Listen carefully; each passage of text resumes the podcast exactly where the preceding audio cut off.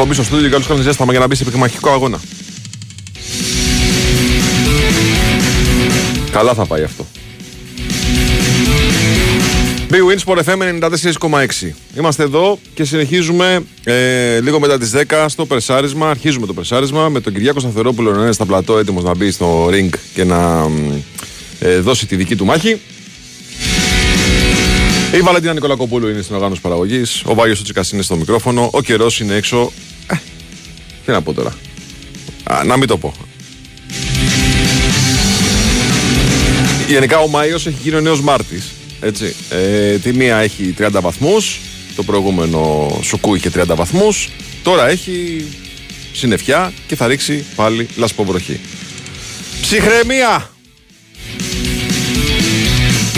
Λοιπόν, τι είχαμε χθες; Τι είχαμε χθες; Είχαμε χθες τη μεγάλη Ίντερ να κάνει μεγάλο διπλό στην έδρα της απέναντι στη Μίλα.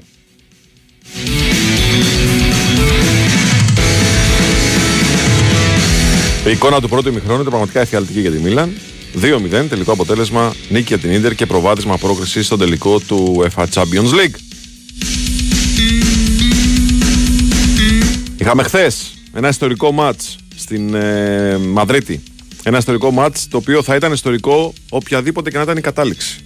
Αν ε, κέρδιζε η Παρτίζαν θα ήταν η πρώτη ομάδα που κατάφερε να κερδίσει πέμπτο μάτς εκτός έδρας. Δεν το κατάφερε, το κατάφερε η Ρεάλ. Και έτσι έσπασε ένα άλλο ε, ρεκόρ. Ποτέ ομάδα που είχε βρεθεί με 2-0 πίσω στο σκορ ε, στα πρώτα δύο μάτς εντός έδρας δεν έχει περάσει σε σειρά best of 3. Best of 5. Το κατάφερε η Real βάζοντας μέσα τις παλιοσυρέ του σε ηλικία δεύτερου γάμου ε, Ροντρίγκεθ και Γιούλ. Αυτοί καθάρισαν το παιχνίδι στο δεύτερο εμίχρονο και γύρισαν από τον εφιάλτη του 41-58 στην, ε, στο 3 από το 98-94.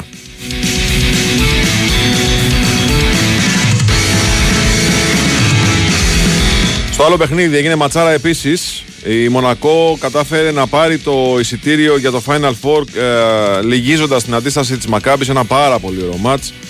Πέρασε η Μονακό και θα παίξει με τον Ολυμπιακό την Παρασκευή στις 19 του μήνα στις 6 ώρα. Το μάτς είναι Ολυμπιακό Μονακός. Ε, Ολυμπιακό Μονακός, καλό. Ολυμπιακός Μονακό. Το άλλο είναι Μπαρσελόνα Ρεάλ Μαδρίτης. Και είχαμε και ένα debate χθες, το οποίο παιδιά εγώ το απόλαυσα η αλήθεια είναι. Το απόλαυσα γιατί πραγματικά καμιά φορά λες πώς γίνεται να σκέφτεσαι κάτι και να το σκέφτονται και άλλοι ταυτόχρονα μαζί σου. Συνέβη αυτό.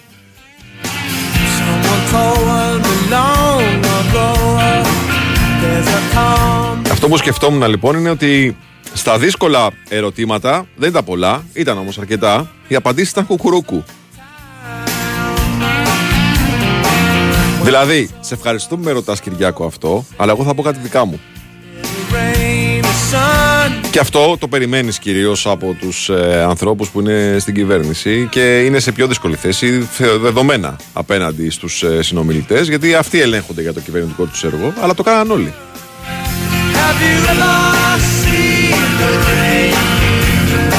Νικητές και ηττημένοι από το debate στο δικό μου το μυαλό υπάρχουν, αλλά είναι τέτοια, τόσο, ήταν τόσο, πώς να το πω έτσι, προκαθορισμένο το αποτέλεσμα, ρε παιδί μου, που δεν συγκλώνει σε κανέναν.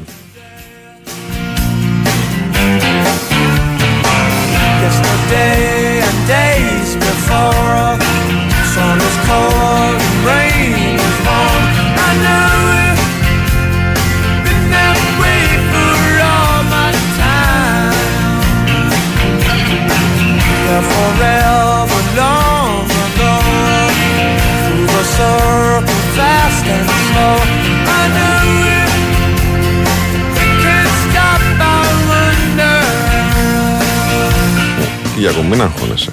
Έξω ο καιρός είναι μελαγχολικός. Το πρωτάθλημα έχει ουσιαστικά σβήσει. Την Κυριακή έχουμε την τελευταία αγωνιστική. Στη Νέα Φιλαδέλφια θέλω να κάνουν τη φιέστα τους απέναντι στον Βόλο. Στην Τούμπα θα παίξει το μάτς του Πάκου με τον Ολυμπιακό. Θα μιλήσουμε όμως γι' αυτό με ηρεμία. Ο Παναθηναϊκός παίζει με τον Άρη. Ε, ένα παιχνίδι το οποίο καλό θα είναι ο Παναθηναϊκός να το πάρει για να χαιρετήσει τον κόσμο και τη φετινή χρονιά με ένα χειροκρότημα. Γενικά όμως οι τόνοι έχουν πέσει. Οπότε λοιπόν μην αγχώνεσαι, όλα θα γίνουν.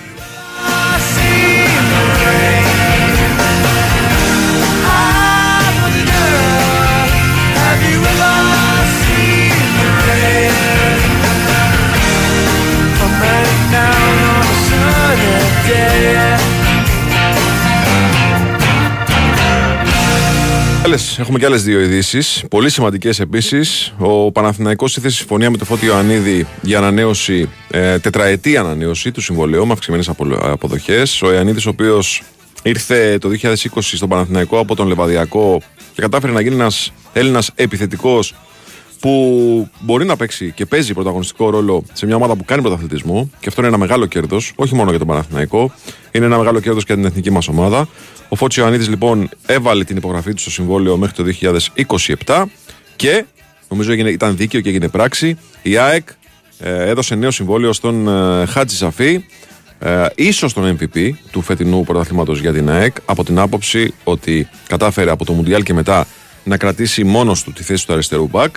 Ε, μια θέση που είχε σταματήσει να παίζει. Ε, θυμίζω ότι στο ξεκίνημα της χρονιάς πολλοί θεωρούσαν παράλογο ή τραβηγμένο τέλος πάντων το ότι η ΑΕΚ έχει δύο ξένα διαβατήρια στη θέση του αριστερού μπακ και από τότε είχε ξεκινήσει η κουβέντα ότι δεν θα διατηρηθεί αυτό μετά το τέλος της σεζόν 22-23. Τελικά με τις εμφανίσεις του Χατσαφή πίεσε, ανάγκασε ε, και δίκαια η ΑΕΚ του δίνει νέο συμβόλαιο και τον κρατάει στην ομάδα ε, για ένα συν ένα χρόνο.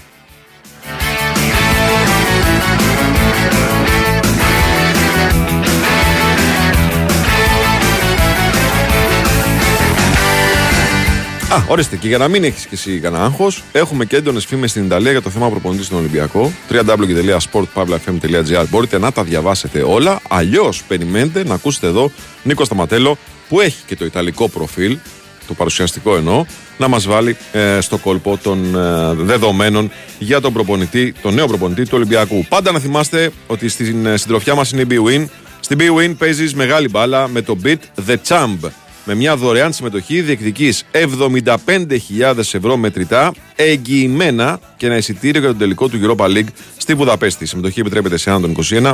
Ρυθμίστη σε ΕΠ, γραμμή βοήθειας και θεά 1114, υπεύθυνο παιχνίδι, όροι και προποθέσει στο bwin.gr. Μια διαφημιστική ανάσα και επιστρέφουμε.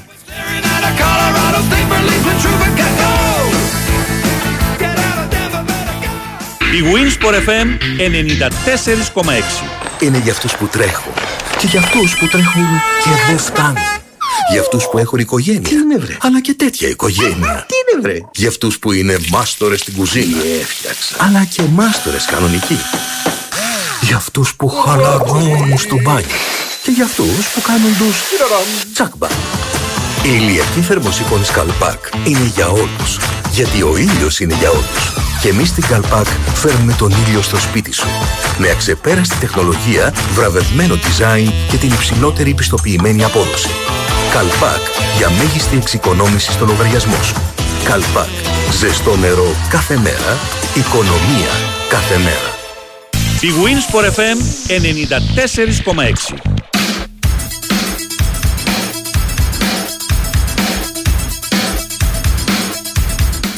Δύο διαπιστώσεις από φίλους. Πρώτα ο Βασίλης που λέει ότι κρίμα από αυτή η Μίλαν πέταξε έξω αυτή την Νάπολη. Ε, κοίταξε, η Νάπολη σε επίπεδο εικόνας συνολικής στην ε, σεζόν, όντως είναι κρίμα που μένει εκτός από το πανηγύρι των ε, μεγάλων. Αλήθεια είναι όμως ότι από τη στιγμή που είχε σχεδόν μαθηματικά εξασφαλίσει την κατάκτηση του πρωταθλήματος, ε, είχε χάσει και το μυαλό της. Έμπλεξε ίσως, αγχώθηκε, Είχε καιρό να παίξει με άγχος η Νάπολη, γιατί ήταν πολύ άνετη στο τελικό πρωτάθλημα όλη τη σεζόν.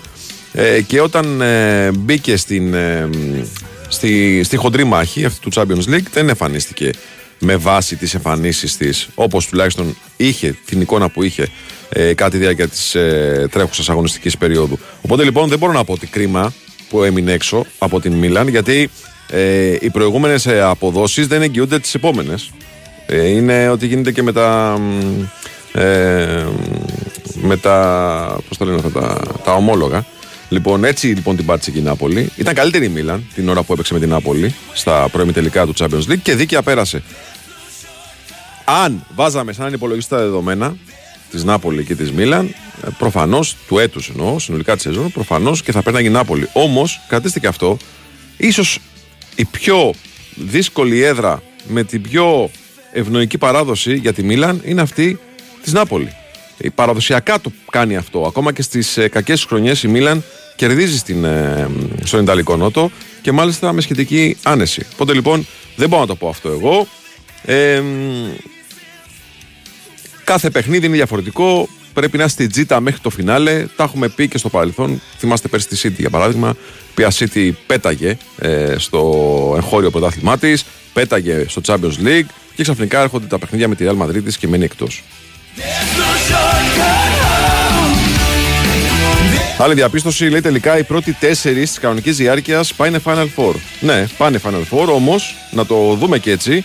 Ε, οι τρεις από τους τέσσερις για να πάνε Final Four πήγαν στο πέμπτο μάτς.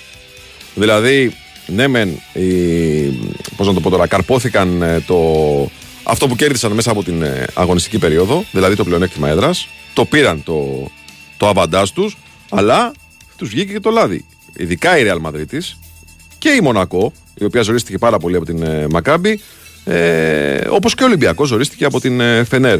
Που όλες αυτές τις σειρές και οι τρεις σειρές τις περιμέναμε με διαφορετική εικόνα και στην αρχή τους και κατά τη διάρκεια τους. Δηλαδή, όλες οι σειρές ε, εξελίχθηκαν με τρόπο που μας κράτησαν στην τζίτα. Τι θέλω να πω; Τον Ολυμπιακό περιμέναμε μόλις έκανε το 2-1, μόλις πήρε δηλαδή το προβάδισμα στην πόλη να καθαρίσει το μάτς στο τέταρτο μάτς στην ε, Κωνσταντινούπολη. Δεν το έκανε και αναγκάστηκε ήρθε εδώ σε πέμπτο μάτς. Εδώ νομίζω ήταν αναμενόμενη η εικόνα του παιχνιδιού. Αυτό που είδαμε, περιμέναμε να γίνει. Δηλαδή τον Ολυμπιακό να είναι κυριαρχικός απέναντι στην ε, Φενέρ. Πετε μου αν υπάρχει κάποιος που περίμενε μετά το 0-2 στη Μαδρίτη ότι η Ρεάλ θα έκανε 2-2 και μετά θα κέρδιζε και το πέμπτο μάτς στην, ε, στην ε, Μαδρίτη. Εδώ να πω και το εξής, ότι έχουμε περάσει πολύ απ' έξω, πάρα πολύ απ' έξω, την παρουσία ίσως του πιο επιδραστικού, να μην το πούμε MVP, γιατί ενδεχομένως για τον MVP παίζουν ρόλο πολλά. Αλλά ο πιο επιδραστικός παίκτης αυτή τη στιγμή στο ευρωπαϊκό μπάσκετ λέγεται Ταβάρες.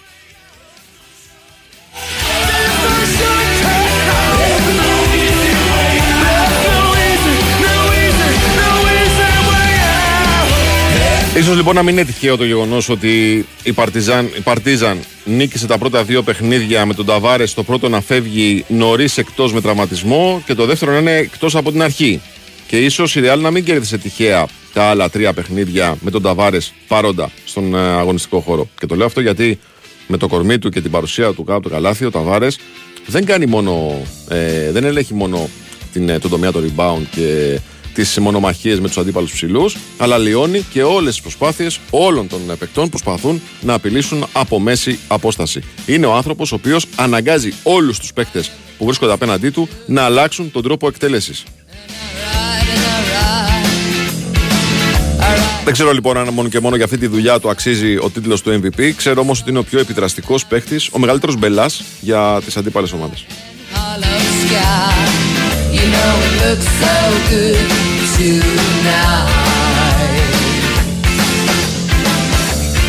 Ακόμα και στο παιχνίδι της Μονακό με την ε, Μακάμπη μετά το 1-1 του ζευγαριού στο, μετά τα πρώτα δύο μάτς στο Πριγκιπάτο πήγαμε στο Ισραήλ και εκεί περιμέναμε τη Μακάμπη ουσιαστικά από το πρώτο μάτς να επενδύσει σε αυτό που κέρδισε. Την πάτησε στο πρώτο μάτς παίρνει πίσω το πλεονέκτημα η Μονακό μετά ρίχνει μια ξεγυρισμένη μπάτσα η Μακάμπη στην ε, Μονακό, την κερδίζει με πολύ μεγάλη διαφορά.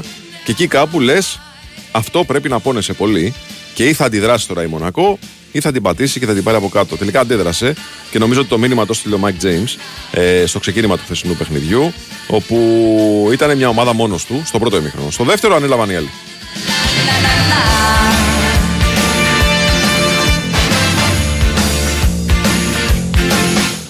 Προφανώς και είχε δίκιο ο Σταύρος που λέει ότι και η Παρτίζαν, η Παρτίζαν με τον Πάντερ είναι άλλη ομάδα και αυτός πολύ επιδραστικός. Δεν το συζητάμε, ότι είναι τελείως διαφορετική ομάδα. Και εδώ πρέπει να, να σταθούμε και στο εξής. Δεν ξέρω αν το έκανε εσκεμμένα ο Γιούλ αυτό που έκανε. Δηλαδή, αν υπολόγιζε τι θα συμβεί από το φάουλ που έκανε στο φινάλε του δεύτερου παιχνιδιού και μετά. Αλλά νομίζω ότι αν υπάρχει μια unfair μεν αλλά κίνηση κλειδί παίχτης της Real Madrid σε αυτή τη σειρά είναι αυτό το φάουλ που έκανε ο Γιούλ πάνω στον ε, Πάντερ, το αντιαθλητικό, το βρώμικο φάουλ, το οποίο έπαιξε με την ε, ψυχολογική κατάσταση της, των παικτών της ε, Παρτίζαν και τελικά έβγαλε τη σερβική ομάδα χρεωμένη και όχι τη Ρεάλ.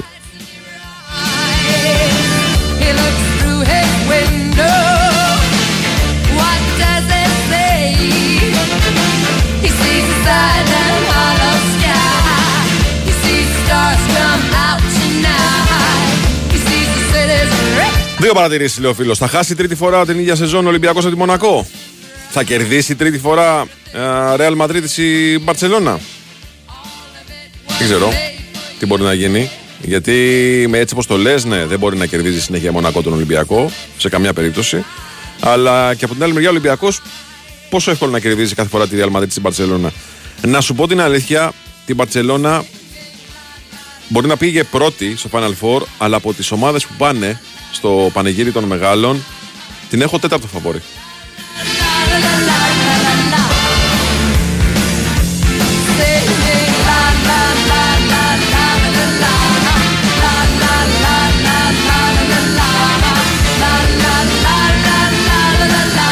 Όσο για τον Ολυμπιακός ε, μπορεί να κερδίσει τους αντιπάλους αυτούς, παιδιά, ο Ολυμπιακός έχει ένα χάρισμα το οποίο δεν το έχουν ε, οι υπόλοιπες διεκδικήτριες του τίτλου στο Κάουνας. Έχει ένα οπλό το οποίο το εμφάνισε στην κανονική διάρκεια και το εμφάνισε σε ένα σημείο, σε ένα βαθμό και στο πέμπτο μάτς με την ε, Φενέρ. Κυκλοφορεί την μπάλα με τη μεγαλύτερη ταχύτητα ε, που, από όλους τους αντιπάλους τους. Ε, Γεγονός που δημιουργεί πολλές ευκαιρίες για όλους τους παίχτες που έτσι κι αλλιώς είναι ενεργοί στο σκοράρισμα και έχει φανεί αυτό σε όλη τη διάρκεια της ε, χρονιάς. Έχει την καλύτερη κυκλοφορία της μπάλας ο Ολυμπιακός, ποδοσφαιρικά μιλώντας. Έχει την καλύτερη κυκλοφορία της μπάλας, έχει την πιο γρήγορη κυκλοφορία της μπάλας. Με αυτόν τον τρόπο καταφέρνει και σημαδεύει ό,τι του δίνει ο αντίπαλος και έτσι μπορεί και βρίσκει ε, ανενόχλητο στο δρόμο προς το αντίπαλο καλάθι. Αν αυτό το πράγμα το εμφανίσει και στο Final Four, νομίζω ότι δεν έχει αντίδοτο.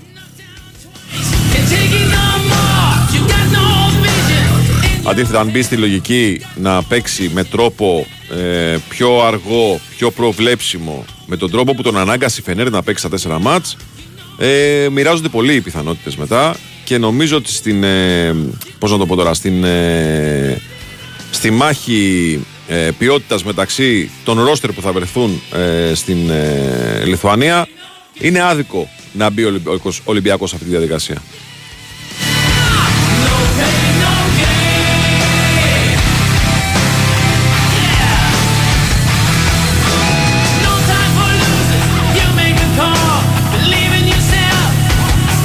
Τι ωραία, το κάναμε μπασκετικό το δύο ώρο. Εντάξει, παιδιά, και αυτά αξίζουν. Είμαστε τώρα λίγες μέρες πριν από το Final Four. Είμαστε τώρα έτοιμοι να απολαύσουμε. Ρεάλ Μαδρίτη Μπαρσελόνα και Ολυμπιακό Μονακό. Θα το πω. Θα το πω γιατί το πιστεύω και θέλω να το πω. Δεν θα ήθελα τον Ολυμπιακό να παίξει με τη Μονακό σε ένα παιχνίδι ε, ημιτελικό γιατί βλέπω και παρατηρώ ότι η Μονακό όλη τη σεζόν έχει και μια αβάντα σχετική.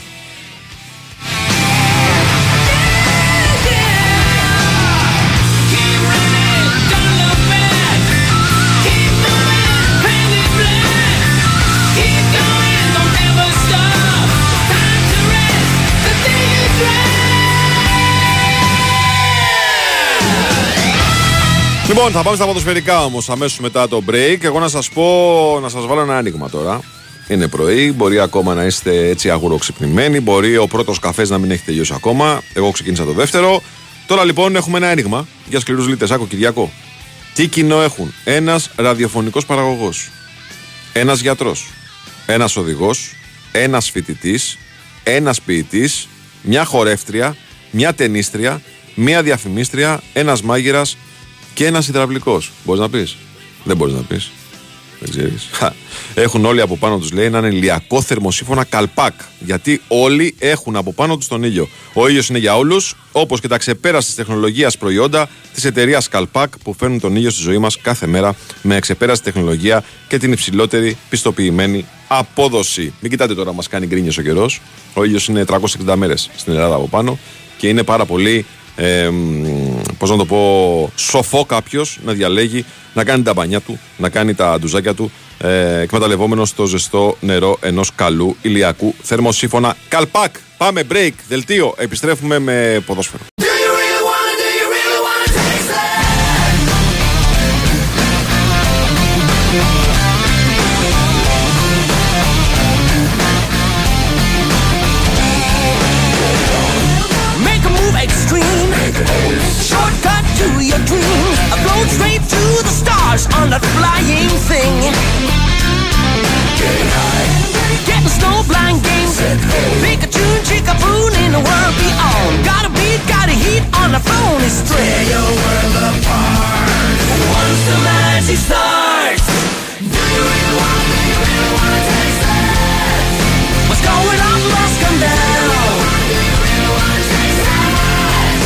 Είμαστε, επιστρέψαμε λίγο μετά τις 10.30 BWIN Sport FM 94,6. Το πρεσάρισμα συνεχίζεται με Κυριάκο Σταθερόπουλο στα πλατό, με Βαλεντίνα Νικολακοπούλου στην οργάνωση παραγωγής τη εκπομπής. Βάιο Σούσικα στο μικρόφωνο. Βάλτε πέτσινα με αυτά που παίζει ο Κυριάκος να γυρίσουμε στο 80.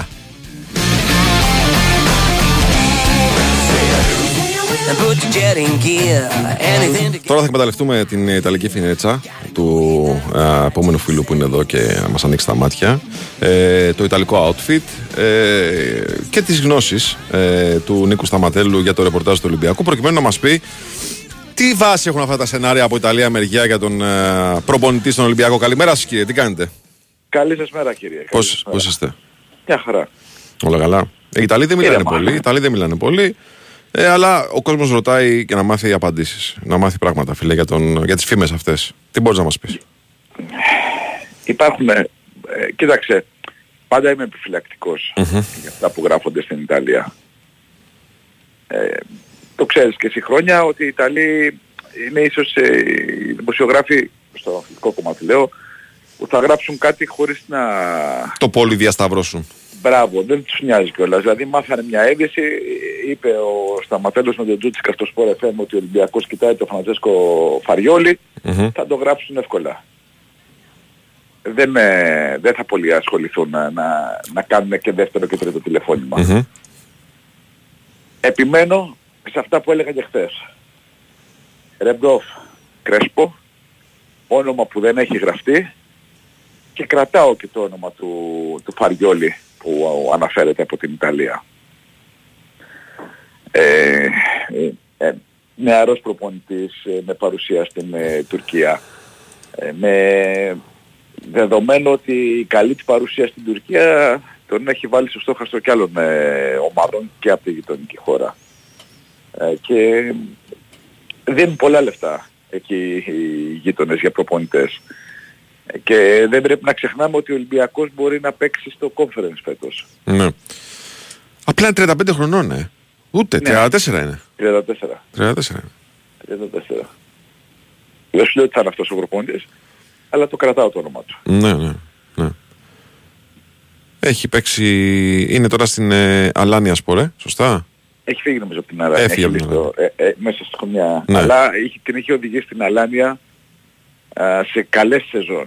Δηλαδή μαζί του η Αλάνια έκανε την καλύτερη σεζόν στην ιστορία της. Και ε, αυτά οι Τούρκοι δεν τα αφήνουν να περάσουν έτσι. Δηλαδή τα κρατάνε, κοιτάνε ποιος προπονητής πάει καλά, είτε το περιμένουν να πάει καλά είτε όχι. Όπως για παράδειγμα και με τον ε, Μοντέλα Ναι. που και αυτός έχει κάνει καλές παρουσίες στη γειτονική χώρα και τον θέλει Φενέρ. Και τον θέλει Φενέρ με χρήματα που νομίζω ότι ο Ολυμπιακός δεν μπορεί να δώσει για προπονητή. Εγώ ε, το πιστεύω. Τώρα τι να σου πω. Ε, γιατί θα είναι πάνω από 2 εκατομμύρια τα, τα χρήματα που θα πάρει ο Μοντέλα στην Τουρκία αν πάει στη Φενέρ. Μμμ. Μμμ. Αυτό θέλω να πω. Τώρα 2 εκατομμύρια για προπονητή, αν δεν είναι ο Βαλβέρδε δεν ξέρω που τα έχει δώσει ο Ολυμπιακός. Αν τα έχει δώσει ο Ολυμπιακός αλλού. Αυτό θέλω να σου πω. Σωστό. Πάντως ο, ο Φραντσέσκο Φαριόλη ξεκίνησε ως προπονητής θεματοφυλάκων πολλά χρόνια. Ήταν στην Ακαδημία Aspire ε, στα Εμμυράτα ε, βοηθός προπονητή. Ε, σε αυτό το εγχείρημα που άρχισε πριν από καμιά δεκαριά χρόνια ε, κάτω στο Κατάρ νομίζω ε, στην, Ιταλία, στην Ιταλία δούλεψε σαν, ε, βοηθός, προ- σαν προπονητής τερματοφυλάκων μάλλον. Πήγε βοηθός στην Αλάνια Σπορ πήγε στη Φατίχ Καραγκιουμπρούκ και μετά στην Αλάνια Σπορ πρώτος προπονητής. Τώρα ξεκινάει ουσιαστικά έτσι δηλαδή, Ακριβώς. Δεν έχει ένα βιογραφικό που θα σε τρελάνει. ναι ναι. Τώρα ξεκινάει. Αλλά ναι, ε, η παρουσία του ως πρώτος προποντής στην Αλάνια κάτι δείχνει για το μέλλον. Ξαναλέω, επειδή έχουμε πιάσει πολλή κουβέντα για τον συγκεκριμένο, δεν λέω ότι αυτός είναι η πρώτη προτεραιότητα του Ολυμπιακού. Εγώ εξακολουθώ να, να τονίζω ότι πέρα από το Ρεμπρόφ και τον Κρέσπο που το λέμε τόσες μέρες, ε, εξετάζουν οι ερυθρόλευκοι και μια περίπτωση που δεν έχει δει το Ναι. φως της δημοσιότητας και θέλουν εκεί να ρίξουν το μεγάλο βάρος. Ναι, ρε παιδί μου, απλά ξέρεις τι λέω. Ότι ένας άνθρωπος ο οποίος ξεκινάει τώρα δεν πρέπει να είναι και σε μια σχετικά στρωμένη κατάσταση για να δούμε τι πραγματικά μπορεί να κάνει. Γιατί ο Ολυμπιακός μόνο στρωμένη κατάσταση δεν είναι. Δηλαδή, Το- ο, Ο Ολυμπιακός- Μια σεζόν δεν ξέρεις πώς θα είναι ο Ολυμπιακός. Αυτό Μα, θέλω να σου πω. μα ναι όμως η δουλειά που πρέπει Ναι. να γίνει μέχρι να φτάσουμε στην αρχή της νέας σεζόν είναι πολύ, είναι πολύ και δύσκολη και σκληρή δουλειά. Δηλαδή η αξιολόγηση του ρόστερ, ενός ρόστερ που είναι γιγαντιαίο, ε, ξέρεις, ε, Και πρωτάθλημα να είχε παρεμβάει ο Ολυμπιακός με 50 βαθμούς διαφορά από το δεύτερο, σκληρή και δύσκολη δουλειά θα περιμένει τον προπονητή. ναι. Δεν υπάρχει κάτι εύκολο. Είναι άλλο το Όχι μοντάρισμα στον όμως, Ολυμπιακό. είναι άλλο το μοντάρισμα όμως της Συμφωνώ, ομάδας. Και άλλο, συμφωνώ, και άλλο συμφωνώ. πρώτα το ξεσκαρτάρισμα και μετά το μοντάρισμα για να το ρίξουμε σε έναν άνθρωπο. Συμφωνώ. Εγώ δεν σου λέω ότι είναι δύσκολο, ότι είναι εύκολο, αλλά ξαναλέω ότι ε, όποια, δο- όποιος και να έρθει τον περιμένει δύσκολη δουλειά. Ναι. Σε όποια ομάδα που έχει στόχο τον πρωταθλητισμό. Αυτό λέω. Ναι. Μάλιστα. Πάντως, Αλλά βλέ- επειδή, α, ε, επειδή ε, αφιερώσαμε αρκετό χρόνο στον Ιταλό, Ναι. ξαναλέω δεν είναι αυτός ο πρώτος υποψήφιος Ναι, για ναι, τον ναι. Ολυμπιακό. Ναι, το καταλαβαίνω. Επίσης καταλαβαίνω ότι οι λίστες, η λίστα του Ολυμπιακού είναι πάλι ανομοιογενής. Δηλαδή έχει διαφορετικές περιπτώσεις μέσα. Ε, ανθρώπους από, δια- από διαφο- με διαφορετικά χαρακτηριστικά. Δηλαδή ο Ρεμπρόφ, ας πούμε, είναι ένας άνθρωπος ο οποίος κάνει πρωταθλητισμό σε ρί. Ναι.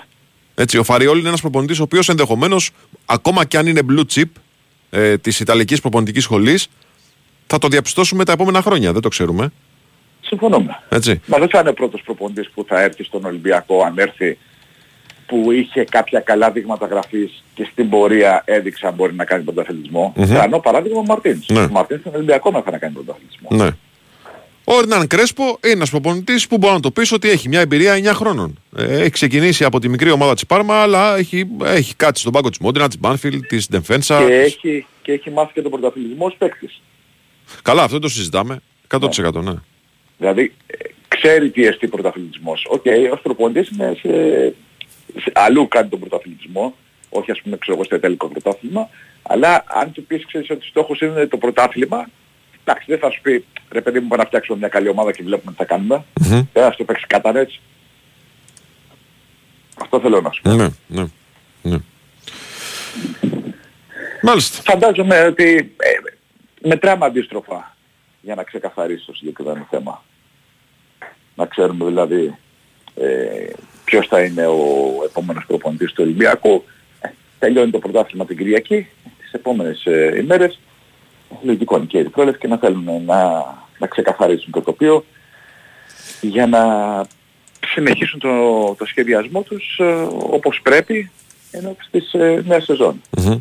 Μμμ. με όλους τους αστερίσκους που θα παίξουν, σε ποια ευρωπαϊκή διοργάνωση θα παίξουν, πότε θα αρχίσουν οι υποχρεώσεις τους. Θα πρέπει να περιμένουμε δηλαδή και τον τελικό του κυπέλου Ελλάδος. Ε, βέβαια. Για να ξέρουμε Καλά, ε, ε. τι γίνεται. Αν θα γίνει και όταν θα γίνει. Ναι, εντάξει, είναι ένα τροχοπέδι, αλλά τι να κάνουμε, έτσι είναι τα δεδομένα. Για πάμε τώρα στο, στο παιχνίδι αυτό της Κυριακής. Τα δεδομένα του Ολυμπιακού δεν ξέρω αν έχεις καταλάβει, αν έχει δείξει ο Ανιγκό. Ε, θα, μοιάξει, θα μοιάζει παράλογο να εγκαταλείψει αυτή την πετυχημένη συνταγή των δύο τελευταίων αγώνων, αλλά αν το έχει δείξει και όλε τι προπονήσεις, είναι ένας λόγος παραπάνω να το συζητήσουμε. Δεν έχει δείξει κάτι στις προπονήσεις. Ναι. Το θέμα είναι ότι θα απουσι... ο αμφίβολος είναι, όχι θα απουσιάσει, αμφίβολος είναι μόνο ο Μπα Μμμ. που ταλαιπωρείται από το διάστρεμα. Όλοι οι άλλοι, ακόμα και ο Πασχαλάκης που δεν τον περίμεναν να γυρίσει τόσο νωρίς, ε, είναι στη διάθεση του Ανιγκό. Συμφωνώ σε αυτό που λες, η λογική λέει δεν αλλάζει αυτό το σύστημα. Θα περιμένουμε σήμερα αύριο να το δούμε, αν δοκιμάσει κάτι. Έστω και με, ξέρεις, με αυτά τα, τα οικογενειακά διπλά α, που μπερδεύει κάπως τα πράγματα, αλλά ψάχνεις να βρεις ποιος έπαιξε με ποιον για να δεις αν τέλος πάντων θα πάει με αυτό το σύστημα. Ο Βαλμπουενά είναι οκ. Ε, ξαναλέω, επειδή τον έχει σε εκτίμηση ο Ανιγκό και, δεν, ε, και το δείχνει και ο Γάλλος, ο συμπατριώτης του δηλαδή μέσα στο γήπεδο, δεν θα μου είναι έκπληξη να τον δούμε να παίρνει χρόνο συμμετοχής. Ο Πασχαλάκης ε, γύρισε, δεν βλέπω λόγο ε, να μείνει εκτός ο Τζολάκης, αλλά αυτό είναι απόφαση προπονητή και περιμένουμε να δούμε και τις επόμενες ε, ημέρες. Αν θα πάει με αυτό το 4-3-3. Μμμ. Α, και ο Κανός είναι οκ. Ο Ε, οποίος ναι, για να Κανός μπει αποστολή στο ντέρμπι, λογικά τώρα θα είναι ένα, ένα βήμα παραπάνω. Έτσι. ε, Ένα δεν, βήμα ήταν, πάνω. δεν ήταν, ήταν στην 25 δεν ήταν στην 20 ο Κανός. Αχα. Έμεινε εκτός. Έμεινε εκτός. Αλλά και μόνο ξέρεις που προπονείται κανονικά, ε, να δούμε. Αν, λογικά θα είναι και αυτός ε, στη διάθεση του Ανγκό. Μάλιστα. Ωραία. Κά- κάτι άλλο ξαναφοράς έχουμε; Άξιο αναφοράς, όχι. Περιμένουμε. Περιμένουμε. Ωραία. Περιμένουμε. Και περιμένουμε το Final Four. Θα πει σε την παράσταση. Φοβερό, φοβερό μπασκετικό βράδυ χθες. Εχθέ ήταν φοβερό μπασκετικό βράδυ, όντως. Όντως. Δηλαδή ήταν, ήταν χθες και τα δύο παιχνίδια ήταν συγκλονιστικά. Και ειδικά. Και αφού δεν έσπασε έδρα σε πέμπτο παιχνίδι χθες, δεν ξέρω πότε θα σπάσει. Ναι, ναι, αλήθεια. Γιατί και η, και η Μακάμπη είχε την τύχη να το κάνει. Ε, και η, φυσικά η Παρτίζαν η οποία έφτασε στο συν 17 τρία λεπτά μέσα στην τρίτη περίοδο, έτσι. Αλλά τα τιμημένα γυρατιά της Ρεάλ, εντάξει, ό,τι και να πεις, ε, να κρατήσουμε και αυτό που έκανε ο Γιούλ στον, ε, στον Πάντερ στο, στο δεύτερο παιχνίδι, αλλά μπασκετικά χθες είτε την αγαπάς είτε τη μισείς είτε αγαπάς να μισείς τη Ρεάλ είναι μπασκετική παράσταση αυτό που έκαναν ε, ιδίως ο Γιούλ με τον ε, Ροντρίγκες. Ναι. Συμφωνούμε. Ο Ροντρίγκες ήταν ε, συγκλονιστικός και ο Γιούλ έβαλε 8 πόντους, ίσως τους πιο σημαντικούς στο μάτς. Συμφωνούμε απόλυτα. Έτσι. Ευχαριστούμε κύριε. Να είστε καλά, καλημέρα. Καλημέρα σας, καλημέρα σας. Έχουμε break, ε, φίλε Κυριάκο; Δεν έχουμε break. Λοιπόν, δεν ξέρω τώρα, αλλά στο δικό μου το μυαλό ο Ολυμπιακός θέλει μια πολύ μεγάλη προσωπικότητα και έναν προπονητή ο οποίος με το που θα μπει στα, στο Ρέντι θα είναι πολύ έντονη η παρουσία του. Γιατί πρέπει να πάρει πολύ σημαντικές αποφάσεις για τους ποδοσφαιριστές που έχει. Δεν ξέρω αν ο Φαριόλη, οποιοδήποτε Φαριόλη, ε, θα εξελιχθεί στον επόμενο Φάμπιο Καπέλο. Μπορεί ο άνθρωπος, έτσι. Αλλά δεν νομίζω ότι ο Ολυμπιακός έχει το χρόνο και η ιστορία του το έχει δείξει ότι δεν έχει και τη διάθεση να στηρίξει τέτοιου είδους ε, προπονητές. Θα μου πεις ο Μαρτίνς τι ήταν, ένας φιλοδόξο προπονητής ήταν, ήταν ψημένος όμως. Είχε μια, είχε μια διαδρομή πιο βαριά από αυτή του Φαριόλη. Και επίσης δεν είχε και τόσο δύσκολο έργο τότε ο Μαρτίνς συγκριτικά με αυτό που έχει τώρα ο προπονητής του Ολυμπιακού. Ο οποίος ουσιαστικά πρέπει να μοντάρει μια ομάδα και να ξεδιαλέξει ένα ρόστερ το οποίο είναι, παραμένει σε δυσθεώρητα επίπεδα. Και αυτό όσο πιο ε, ισχυρή προσωπικότητα είσαι, τόσο πιο εύκολα περνάς τι ιδέες σου. Όσο πιο ανερχόμενο αστέρι είσαι, τόσο πιο δύσκολα είναι να γίνουν, δύσκολο είναι να γίνουν αποδεκτές οι όποιες ε, αποφάσεις σου. Δεν ξέρω, δεν ξέρω αν είναι καλό το πεδίο για τον ίδιο το Φαριόλη ε, να μπει σε αυτό το project. Γιατί μέχρι να αρχίσει η χρονιά έχει πάρα πολλή δουλειά να κάνει. Πάρα πολλή δουλειά να κάνει.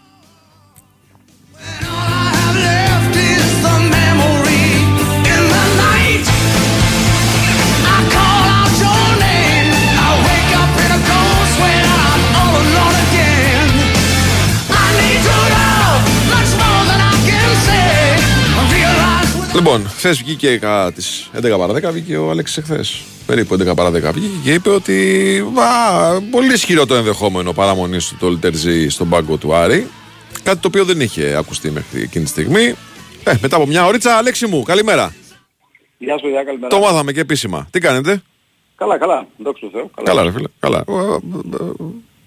Σαν, σαν, κάτι, σαν κάτι να ξέρεις, ρε παιδί μου. Ναι, ναι. Παθαίνω να σας πω βέβαια ότι δεν έχει κάνει και πολύ μεγάλο γκέλ η είδηση αυτή στη Θεσσαλονίκη, στους τάξεις των φίλων του Άρη. Ναι. Υπάρχει μια έτσι... Και αυτό μας ένα το πες. μουδιασμα, Και αυτό ναι, μας ένα το πες. μουδιασμα, Ναι. ένα... Ε, προφανώς γιατί ε, μάλλον ο κόσμος του Άρη περίμενε ίσως την έλλειψη ενός ξένου προπονητή, ίσως κάτι άλλο, ίσως περίμενε ότι ο Ρόμπερτ Παλίκουτσα ενδεχομένως να ήθελε να ξεκινήσει την παρουσία του και το χτίσιμο της νέας ομάδας με ένα προπονητή που να κουμπώνει σε αυτό το πλάνο που έχει στο, στο μυαλό του. Τώρα το τι ακριβώς, ε, πώς καταλήξαμε εδώ, το τι ακριβώς συνέβη και πώς ο Θόδωρος Καρπίδης που είναι αυτός που πάντοτε, όπως έχω πει πάρα πολλές φορές, είναι που παίρνει και την τελική απόφαση, κατέληξε στο να διατηρήσει τον ε, Έλληνα τεχνικό στην τεχνική ηγεσία, είναι κάτι που θα απαντηθεί προφανώς την από εβδομάδα, τώρα πότε ακριβώς δεν ξέρουμε ακόμη, σε μια συνέντευξη τύπου που θα παραθέσει ο τεχνικός διευθυντής του, του Άρη και θα τοποθετηθεί για αυτό το ζήτημα, για τα κριτήρια δηλαδή της επιλογής, τι είναι αυτό που μέτρησε, και αν εξυπηρετεί ε, ένα συγκεκριμένο πλάνο η παραμονή του το Λιτερζή στην τεχνική ηγεσία. Και λέω μόνο το Λιτερζή και όχι τα Σοθέο ακόμη και το λέω ε, και έχω λόγο που το κάνω αυτό, Μμμ. διότι ο, με τον Τάσο δεν υπάρχει καταρχάς ακόμη καμία συμφωνία. Το πλάνο είναι αυτό, να είναι άμεσος συνεργάτης, ο προπονητής της εθνικής ομάδας των, των νέων.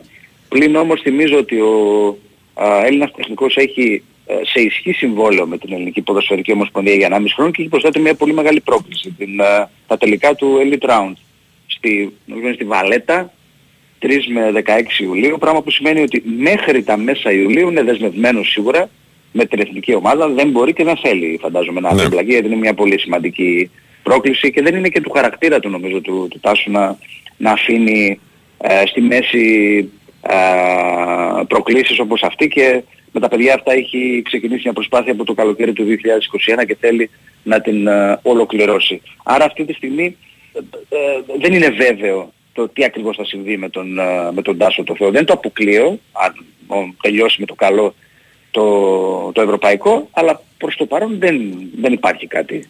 Υπάρχει μια πρόθεση, σίγουρα υπάρχει μια εκτίμηση του, του Θόδωρου Καρυπίδη στο πρόσωπο του Τάσου Θεού, που δείχνει ενδεχομένως και ένα, και ένα μοντέλο που, που θέλει να ακολουθήσει. Ε, ο Τάσος είναι ένα πολύ μεγάλο κεφάλαιο για τον Άρη, προέρχεται από τον Άρη, εγώ τον έχω σε πολύ μεγάλη εκτίμηση, Ναι. όπου έχει πάει έχει κάνει επιτυχίες. Και, αλλά όλο αυτό και ο ίδιος θέλει να γίνει με ένα σωστό πρόσωπο Ε, βέβαια. και με ένα, Ε, και με βέβαια. ένα σωστό τρόπο. Εντάξει. Λογικό είναι. Και όχι, και όχι τώρα που δεν μπορεί αυτή τη στιγμή να αφοσιωθεί ε, διότι είναι το μυαλό του στραμμένο και όλο του το ενδιαφέρον στο πώς θα προετοιμάσει την εθνική ομάδα για τα τελικά. Ε, σημαίνει, Αλέξη, η επιλογή του κυρίου Καρυπίδη για στήριξη στον κύριο Τερζή σημαίνει ότι θα δούμε και λίγο στροφή του Άρη προς το ελληνικό στοιχείο; Αυτό έχει εκφραστεί δημόσια και από τον Παλίκουτσα και φαντάζομαι θα υποθεί ξανά και την από εβδομάδα στη συνέντευξη τύπου. Το θέμα είναι ότι δεν είναι και εύκολο όπως λέει ο Ρόμπερτ Παλίκουτσα. Δηλαδή ναι μεν υπάρχει αυτή, αυτό το σκεπτικό να προσθέσει ελληνικό στοιχείο στο ρόστερ του Άρες πριν όμως δεν μπορεί να το κάνει και τόσο άμεσα. Δηλαδή θα πρέπει να γίνει σταδιακά. Ναι. Σίγουρα αναζητούνται κάποιοι, αλλά αυτοί που θα, που θα έρθουν όπως λέει ο Ρόμπερτ Παλίκουτσα ε, να έρθουν όχι απλά για να έρθουν και να συμπληρώνουν το ρόστερ, αλλά να έχουν και ενεργό ρόλο παίξουν, στη- βέβαια, στην ναι. ομάδα. Να έχουν έργο βέβαια, να είναι σημαντικοί. Άμα είναι να έρθουν και να τους έχουμε όπως λέει 20 και 21ο ποδοσφαιριστή στο ρόστερ, δεν έχει νόημα. Και δεν είναι και εύκολο γιατί οι καλοί Έλληνες είναι στο εξωτερικό, δεσμεύονται με συμβόλαια, με ομάδες. Ε, θα, άρα θα πρέπει ο Άρης σταδιακά να μπει σε μια τέτοια λογική όπως λέει, αλλά θα το κάνει. Με στόχο τις επόμενες 2-3 μεταγραφικές περιόδους να έχει φτάσει και ο Άρης να έχει ένα γκρουπ 7-8 τουλάχιστον Ελλήνων Έλληνα ποδοσφαιριστών. παιχτών. Είναι και Αυτό το πρόβλημα το- ποιο είναι ότι οι Έλληνες παίκτες είναι και πιο ακριβοί. Σε, συγκριτικά. Οι καλοί εννοείς. Ενώ Έλληνες αυτοί που είναι να παίξουν, έτσι. Αυτοί που Ναι, είναι να ναι. παίξουν. Δηλαδή να τους Τώρα πάρει. αν είναι να ζητήσουμε βάει κάποιους που είναι ξέρω εγώ, και στη Γερμανία ή οπουδήποτε, γιατί οι Έλληνες υπάρχουν σε όλο τον πλανήτη και δεν είναι δογματικός ο τεχνικός διευθυντής. Τώρα λέει ότι εγώ που από οπουδήποτε μπορώ να αντιλήσω από το σφαιριστή, δεν έχει κάποιο, κάποιο θέμα. Ε, μπορεί να βρει κάποιους νεαρούς ενδεχομένως, οκ. Να επενδύσει σε κάποιους νεαρούς ε, ομογενείς ίσως. Όπως εκείνο τον Τριάντη, τον, ε, τον ε, Ελληνοαυστραλό που παίζει στην... ε, και αναδείχθηκε και καλύτερος νέος παίκτης στο πρωτάθλημα της Αυστραλίας. Είναι ένας παίκτης τον οποίο τον παρακολουθεί ο Άρης το τελευταίο διάστημα. Είναι στόπερ αυτός, είναι ένας πιτσιρικάς με... έχει προοπτική Έχει, αυτό το ναι. παιδί και τον παρακολουθεί. Ναι. Ε, το θέμα είναι να ψάχνεις. Άμα ψάχνεις, βρίσκεις. Άμα Ναι, ψάχνεις και άμα σίγουρα. έχεις και αυτή την κατεύθυνση. Γιατί δεν την είχε την κατεύθυνση αυτή ο Άρης τα προηγούμενα χρόνια, έτσι δεν είναι; Όχι, όχι, δεν, τη- δεν την είχε. Δεν την είχε. Τώρα σας παραλαμβάνω ότι θα, θα απαντηθούν πολλά ερωτήματα προφανώς από εβδομάδα. Έχει ο κόσμος πολλά ερωτηματικά, έχει ενστάσεις, υπάρχει μια έτσι αναπαραχή Ναι. από, από χθες, γιατί περίμενε μάλλον κάτι διαφορετικό από, από αυτό και το άσχημο σε αυτή την περίπτωση και είναι άσχημο βασικά και για τον ίδιο τον Τόλι του Τριζή, δηλαδή να ξεκινάει έτσι με ένα τόσο αρνητικό κλίμα. Βέβαια θυμίζω, να θυμίσω σε όσους έχουν κοντή μνήμη, ότι και ο Άκης Μάντζιος όταν ήρθε, ε, δεν έκανε και κανένα τρελό γκέλ, Ναι, εδώ, που τα, σωστό. εδώ που τα λέμε, Σωστό. αλλά έκανε στα πέντε πρώτα παιχνίδια τέσσερις νίκες και μια ισοπαλία. Και όλο αυτό το, το γύρισε και ξεχάστηκε στον πρώτο μήνα. Με Κοπεχάγη τι γίνεται, πήρε κανένα τηλέφωνο; Κοπενχάγη για τον ε, Πάλμα, Παλμά. ναι. ναι. Εγώ νομίζω ότι αυτή η ομάδα που δηλώνει εσχάτως πολύ πιο έντονο ενδιαφέρον δεν είναι η Κοπενχάγη, αλλά είναι η Άντερλεχτ. Η Άντερλεχτ, ε; Ναι. Η Άντερλεχτ το οποίο είχε κάνει πρόταση αλλά απορρίφθηκε το Γενάρη, από τον Άγια ήταν χαμηλό το τίμημα. Ε, η ενημέρωσή μου λέει ότι ε, θα επιστρέψει και θα καταθέσει βελτιωμένη πρόταση στον, ε, για τον Πάλμα. Τώρα σε τι νούμερα μπορεί να φτάσει βάει δεν ξέρω, δεν μπορώ να, να γνωρίζω τα, τα οικονομικά των Βέλγων, αλλά η ενημέρωση που έχω είναι ότι προς την πλευρά του ποδοσφαιριστή έχει ήδη υπάρξει ενημέρωση ότι μας ενδιαφέρει, τον θέλουμε, μας κάνει και θα επιστρέψουμε. Από Σε- Ελλάδα, στην από Κύπρο. Ελλάδα υπάρχει ενδιαφέρον με τον Πάλμα. Προς το παρόν δεν υπάρχει κάτι. Εκτός αν δεν υπάρχει και εύκολα ομάδα στην Ελλάδα που να δώσει 5 εκατομμύρια στον Άρη. Γιατί η τιμή εκκίνηση νομίζω είναι 5 εκατομμύρια, όχι λιγότερα. Ναι. Τι να σου πω, ξέρω εγώ. Λεφτά, υπάρχει. λεφτά υπάρχουν. Το είχε πει και ο, ο Γιώργος Παπανδρέου. Το θέμα να δίνονται. Ναι, Καταλαβες. ναι, ναι, αν, αν υπάρχουν και δίνονται, εντάξει, εγώ θα πάρει, αν πάρει τα λεφτά που θέλει και δεν τα βρει στο εξωτερικό, αλλά νομίζω ότι η, η στόχευσή του είναι στο εξωτερικό. Και για τον ίδιο τον, α, τον παίκτη νομίζω ότι α, προτιμάει το, το εξωτερικό. Να κάνει το βήμα δηλαδή στην, στην καριέρα του έξω. Μάλιστα. Ωραία, Γιατί τώρα, θέλει να εκμεταλλευτεί αυτό το timing. Τώρα Ναι. που είναι καυτός ρε παιδί μου. Τώρα Ναι. και θέλει να το εκμεταλλευτεί. τώρα εν ώψη Κυριακής ε, Μπράμπετς Φαμπιάνου είναι τα προβλήματα, ε; Ε, ε, θα περιμένει τώρα μέχρι τελευταία στιγμή να δει ποιους από όλους θα έχει διαθέσιμους για το παιχνίδι αυτό. Ε, εντάξει όπως καταλαβαίνετε παιδιά, βάει, εντάξει ο Άρης και αρκετοί ποδοσφαιριστές τώρα είναι ήδη φευγάτη στο μυαλό τους. Ε, θα αποχωρήσουν κιόλας αμέσως μετά το, το παιχνίδι. Ε, νομίζω ότι θα προσπαθήσει ο Τερζής αυτές τις μέρες τις επόμενες να, να δει ποιοι, ποιοι έχουν έτσι μεγαλύτερο κίνητρο, ποιοι είναι λίγο σε καλύτερη κατάσταση για να δημιουργήσει μια, μια ενδεκάδα και έχω την εντύπωση ότι επίσης στο δεύτερο ημίχρονο, αν όχι από την αρχή, μάλλον στο δεύτερο, θα δώσει χρόνο συμμετοχή στο Σγούρο σίγουρα και ίσως και στον Παναγίδη. Για μένα το κάνει αυτό, ε. Για σένα, εδώ δεις από Ε, κοντά. έτσι. ε, ναι ρε φίλε. Α, Αυτό δεν τον να έχουμε μας κάνεις διαλέξει. ένα- Να μας κάνεις ένας scouting report. Τον έχουμε διαλέξει από το καλοκαίρι ρε εσύ, Αλέξη. Όχι, μην είσαι άδικος. ναι. Τον έχουμε διαλέξει από το καλοκαίρι. Όχι, όχι, στο πιστώνω. έτσι, Ναι, στο έτσι. πιστώνω, ναι. Ωραία. Ευχαριστώ φίλε. Να είστε καλά, καλημέρα. Έλα, καλή σου μέρα, καλή σου μέρα. Τσούτσικας λέει, άμα ψάχνεις βρίσκεις. Και λέει ο Δημήτρης. Γι' αυτό δεν ψάχνουμε ποτέ το κινητό της γυναίκας μας. Καλημέρα. Αδερφέ, ναι, ο οποίος δεν ξέρει είναι ευτυχισμένος. Λοιπόν, πάμε break, δελτίο ειδήσεων και επιστρέφουμε.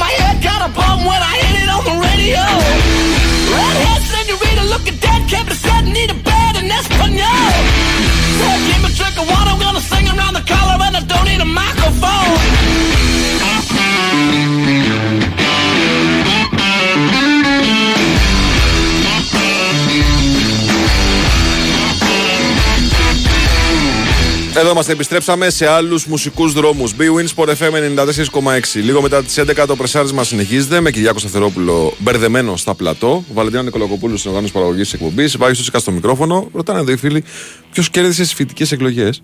Λοιπόν, μπαίνω παιδιά να δω έτσι, αποτελέσματα και λέει αποτελέσματα σύμφωνα με την πασπουδαστική. Ξέρω εγώ, 36% η πασπουδαστική, ε, πιο κάτω η ΔΑΠ. Αποτελέσματα σύμφωνα με τη ΔΑΠ, 40% η ΔΑΠ, πιο κάτω η πασπουδαστική. Θα ασχοληθώ μετά σοβαρά και θα, θα δούμε τι γίνεται ακριβώς.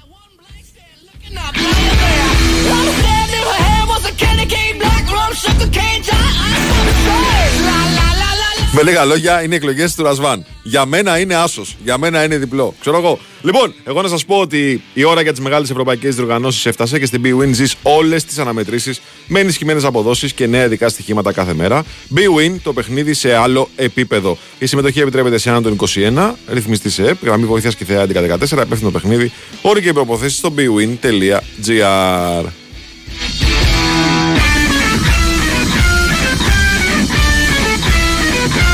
Λοιπόν, πάμε. Επόμενη στάση, ρεπορτάζ Παναθηναϊκού, ο οποίος προετοιμάζεται για το παιχνίδι με τον Άρη και το αντίο στην ε, ποδοσφαιρική χρονιά. Νίκος Ανθανασίου είναι μαζί μας. Καλημέρα σας, κύριε, τι κάνετε; Καλημέρα κύριε Μοναχέ Καβαλάρη. Πώς Καλά είστε, είμαστε εσείς. Όλα καλά, ρε φίλε, όλα καλά. Όλα. Τι να κάνουμε, ο άλλος είναι κλινήρη.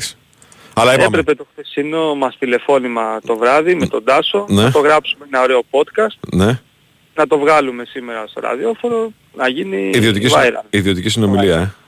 Ναι, ε, βέβαια. Αυτά είναι τα καλύτερα. Ε, να, είδες όμως, πάνε και ακούνε άλλους. Ενώ πρέπει να ακούνε εσάς, πάνε και ακούνε άλλους. Καταλαβέ. Βέβαια, μπορεί να ακούνε και εσάς, αλλά τέλος πάντων. Ποτέ δεν ξέρεις. Ποτέ δεν ξέρεις, ποτέ, ποτέ, ποτέ. Άστα τώρα. ποτέ. Ναι. Κάτσε να ψάξω λίγο στα αρχεία μου, πως βρω τίποτα. Για δες. λοιπόν, τι γίνεται, φιλέ. Ε, νομίζω το θέμα της σημερινής ημέρας και Φώτης, περισσότερο της- Φωτάρας. της χθεσινής, ναι, έχει να κάνει με το Φώτη Ιωαννίδη και το νέο συμβόλαιο που υπέγραψε με τον Παναθηναϊκό για τα επόμενα τέσσερα χρόνια. Νομίζω είναι μια α, ποδοσφαιρική δικαίωση για τον ε, Έλληνα επιθετικό, ο οποίος ήταν φέτος ένας από τους πιο επιδραστικούς παίκτες της ομάδας και είναι μια δικαίωση και σε ποδοσφαιρικό αλλά και σε οικονομικό επίπεδο, γιατί ο διεθνής striker είχε ένα από τα μικρότερα συμβόλαια ε, στην ομάδα το οποίο ήταν δυσανάλογο με την φωτεινή του προσφορά. Α, το νέο του συμβόλαιο νομίζω αντικατοπτρίζει πλήρως και τη φετινή του προσφορά αλλά και όσα ποντάρει ο Παναθηναϊκός πάνω του για τα επόμενα χρόνια. Είναι πάρα πολύ δύσκολο όπως έχουν διαμορφωθεί οι συνθήκες στο ελληνικό ποδόσφαιρο με τους περισσότερους Έλληνες, περισσότερους βασικά καλούς Έλληνες ποδοσφαιριστές να βρίσκονται στο εξωτερικό. Είναι πολύ δύσκολο για κάθε ομάδα, α, μεγάλη ομάδα ελληνική, α, να έχει ε, γηγενείς ποδοσφαιριστές ως πρωταγωνιστές. Το ρόστερ του Παναθηναϊκός έχει την ευτυχία να διαθέτει τον Ιωαννίδη και πάρα πολύ α, ορθά έπραξε και τον έδεσε με συμβόλαιο για τα επόμενα τέσσερα χρόνια. Ε, Α, κοίταξε, είναι σημαντικό, Νικό, και για τον Παναθηναϊκό. Ένα παιδί που ήρθε 20 χρονών στον Παναθηναϊκό, έτσι, 21 πόσο ήρθε; 20 χρονών ήρθε. Ναι, 20. Ε, είναι 23, είναι πολύ μικρός. Φάνηκε έτοιμος να ανταποκριθεί στις ψηλέ απαιτήσεις. Αλλά είναι σημαντικό και την εθνική ομάδα, λέω εγώ. Ένας ένας επιθετικός να πάρει τόσο βαριές ευθύνες σε μια ομάδα που κάνει πρωταθλητισμό. Σωστά, βέβαια, βέβαια. Είναι καλό και για το ελληνικό ποδόσφαιρο, παρότι γενικά είμαστε σε μια εποχή που βγάζουμε ως ελληνικό ποδόσφαιρο καλούς ε, κεντρικούς επιθετικούς, οι οποίοι διακρίνονται περισσότερο στο εξωτερικό, όχι τόσο στα, Έτσι. είναι. στα δικά μας τα μέρη, δηλαδή και ο Παυλίδης πάει πάρα πολύ καλά στην Ολλανδία, και ο Δουβίκας πολύ καλά στην Ολλανδία, και ο Γιακουμάκης, αλλά είναι σημαντικό αυτούς τους Έλληνες ποδοσφαιριστές, ας βλέπουμε και μερικούς στο δικό μας πρωτάθλημα, για Ναι. όσο. Γιατί είναι πάρα πολύ δύσκολο, το ξέρεις πάρα πολύ καλά, α, να κρατήσεις έναν Έλληνα ποδοσφαιριστή για πολλά χρόνια στο ελληνικό πρωτάθλημα, ειδικά όταν δείχνει την εξέλιξη και την πρόοδο που έχει ο, ο Φώτης ο ιωαννιδης Μμμ. Απλά, στο δικό μου το μυαλό, η εξέλιξή του και η πρόοδος του θα γίνει ακόμα μεγαλύτερη τα επόμενα χρόνια αν δουλέψει λίγο περισσότερο με τον εαυτό του. Δηλαδή α, στο κομμάτι το, στο, το σωματικό εκεί μπορεί να δουλέψεις πολύ περισσότερο, να γίνει ακόμα πιο δυνατός γιατί η φύση ε, του έδωσε αυτή τη σωματοδομή την οποία ε, μπορεί να τη δουλέψει σε πολύ μεγαλύτερο βαθμό και από εκεί και πέρα εάν γίνει ε, πιο δυνατός και λίγο περισσότερο ε, καλύτερο στα τελειώματά του νομίζω ε, ο Παναθηναϊκός θα έχει βρει έναν επιθετικό πρώτης γραμμής για τα επόμενα χρόνια. Μμμ, μμμ. Έχει Εντάξει. πολλά να βελτιώσει. Έτσι, Βέβαια, δεν είναι ναι, ακόμα προφανώς. ε, σε ένα επίπεδο που λες είναι top. Είναι φοβερή η πρόοδος και η βελτίωσή του. Έτσι, πολύ δίκαια ο Παναθηναϊκός του έδωσε αυτή την ε, ηθική και οικονομική ανταμοιβή για την φετινή του εξαιρετική παρουσία, αλλά έχει πράγματα τα οποία μπορεί να βελτιώσει και να γίνει ακόμα καλύτερος, σίγουρα. Έτσι. Έτσι. Ε, τώρα τι άλλη κρεμότητα υπάρχει, υπάρχει του κουρμπέλι κρεμότητα, σωστά; Υπάρχει του Κουρμπέλη, σε καλό δρόμο είναι, παρότι δεν υπάρχει κάτι δεδομένο να πούμε αυτή τη στιγμή και ο Παναθηναϊκός καταλαβαίνει ότι θέλει να τον κρατήσει και ο Κουρμπέλης θα ήθελε να παραμείνει στο τριφύλι. Υπενθυμίζω ότι κατά το παρελθόν και στα δύσκολα χρόνια του Παναθηναϊκού όταν του δόθηκε ευκαιρία είτε να πάει στον ΠΑΟΚ είτε να πάει στο εξωτερικό, ο Κουρμπέλης αποφάσισε να μείνει στον Παναθηναϊκό. Είναι μεγάλο το δέσιμο που έχει με την, ε, με την ομάδα και αυτή τη στιγμή περισσότερες πιθανότητες με τα δεδομένα που έχουμε αυτή τη στιγμή δείχνουν ότι ο Κουρμπέλης θα παραμείνει στον Παναθηναϊκό. Από τα συμβόλαια που λήγουν το καλοκαίρι επίσης είναι εκείνο του Σάρλια, του Πούγκουρα και του Φακούντο Σάντσες. Εδώ θα πρέπει να περιμένουμε λίγο να τελειώσει η χρονια Μμμ. και ο Ιβάν και ο Βάνοβιτς μαζί με τη διοίκηση του Παναθηναϊκού να κάτσουν κάτω στο ίδιο τραπέζι και να χτίσουν την επόμενη αγωνιστική περίοδο. Νομίζω ότι ένας από τους δύο θα μείνει. Μμμ. Από, Από το- Στόπερ, δηλαδή από το ή ο Μπούγκουρας ή Σάρλια ή ο Σάντσες. Μπούγκουρας. Ναι. Ναι, ναι. Όχι, όχι, από τον Μπούγκουρα ή τον Σάρλια. Ναι, ναι, ναι, συγγνώμη, εγώ μπερδεύτηκα. Ναι. Ναι, ναι, οκ, από τους δύο στόπερ. Για το Φακούντο, εδώ μόνο προσωπική άποψη μπορώ να εκφέρω γιατί δεν υπάρχουν δεδομένα και πέρσι λέγαμε ότι θα φύγει ε, και με απόφαση του Ιβάν Γιοβάνοβιτς παρέμεινε και πολύ σωστά παρέμεινε γιατί ήθελε να έχει έναν παίχτη ε, μπαλαντέρ ο οποίος να μπορεί να παίξει και αριστερά και δεξιά και στο κύριο της άμυνας και πάνω απ' όλα να είναι ένας απόλυτος επαγγελματίας στα αποδητήρια ακόμα και στο διάστημα στο οποίο δεν αγωνίζονταν Μμμ. ο Φακούντο. Είναι διαμάντι πραγματικό. Ε, εγώ δεν θα τον κράταγα. Αν με ρωτάς την άποψή μου, δηλαδή θα ήθελα να, βλ- να δω τον Παναθηναϊκό να κάνει ένα upgrade στη δεξιά του πλευρά. Για Ναι. παράδειγμα. Ναι, αλήθεια είναι. Αλήθεια είναι. Αλλά ξέρεις, καμιά φορά οι ομάδες κοιτάνε και άλλα πράγματα όπως αυτό που είπες πολύ σωστά. Δηλαδή Ναι, το βέβαια. τι, πόσο υγιές κομμάτι είναι μέσα στα αποδητήρια όταν είναι ενεργό ένας ποδοσφαιριστής. Και με μικρό συμβόλαιο, Ναι. πολύ μικρό συμβόλαιο. Ε, ένα από τα μικρότερα συμβόλαια δηλαδή. Γιατί και αυτό παίζει το ρόλο του. Δεν είναι ξέρεις ότι έχεις έναν παίκτη που σου ε, δεσμεύει ένα μεγάλο κομμάτι του budget για να έχεις πράγματα τα οποία δεν είναι τόσο αγωνιστικά. Ο Φακούντο είναι ένα ε, ολοκληρωμένο πακέτο, αλλά ξέρεις, σε αυτές τις περιπτώσεις παίζει ρόλο και το τι θέλουν τα ίδια τα παιδιά. Δηλαδή μπορεί και ο Φακούντα να θέλει να φύγει να πάει κάπου να είναι πιο ενεργός. Ναι, θα βέβαια, το δούμε. εννοείται. Από τα συμβόλαια που λήγουν του χρόνου και νομίζω ότι από το καλοκαίρι κιόλας, ίσως και σύντομα ο Παναθηναϊκός να μπει σε διαδικασία ανανέωσης είναι αυτό του, του Μπρινιόλη. Του Ιταλού τερματοφύλακα, ο οποίος φέτος ήταν πραγματικά, Ε. αν δεν ήταν MVP, ήταν ένας εκ των κορυφαίων του φετινού Παναθηναϊκού. Αν- Ένας από τους ναι, λόγους. δεν, το, δεν το συζητάω. Ήταν ε, απόλυτος πρωταγωνιστής ήταν στο φετινό Παναθηναϊκό. Ναι, ναι. Ο Μπρινιόλη. Δηλαδή, αν χτυπήσει το τηλέφωνο για έναν παίχτη στο ρόστερ, αυτός ήταν ο Μπρινιόλη. Ναι, ήταν πάρα πολύ καλός. Πάρα Έτσι. πολύ καλός. Και λύγει το συμβόλαιο του το επόμενο καλοκαίρι.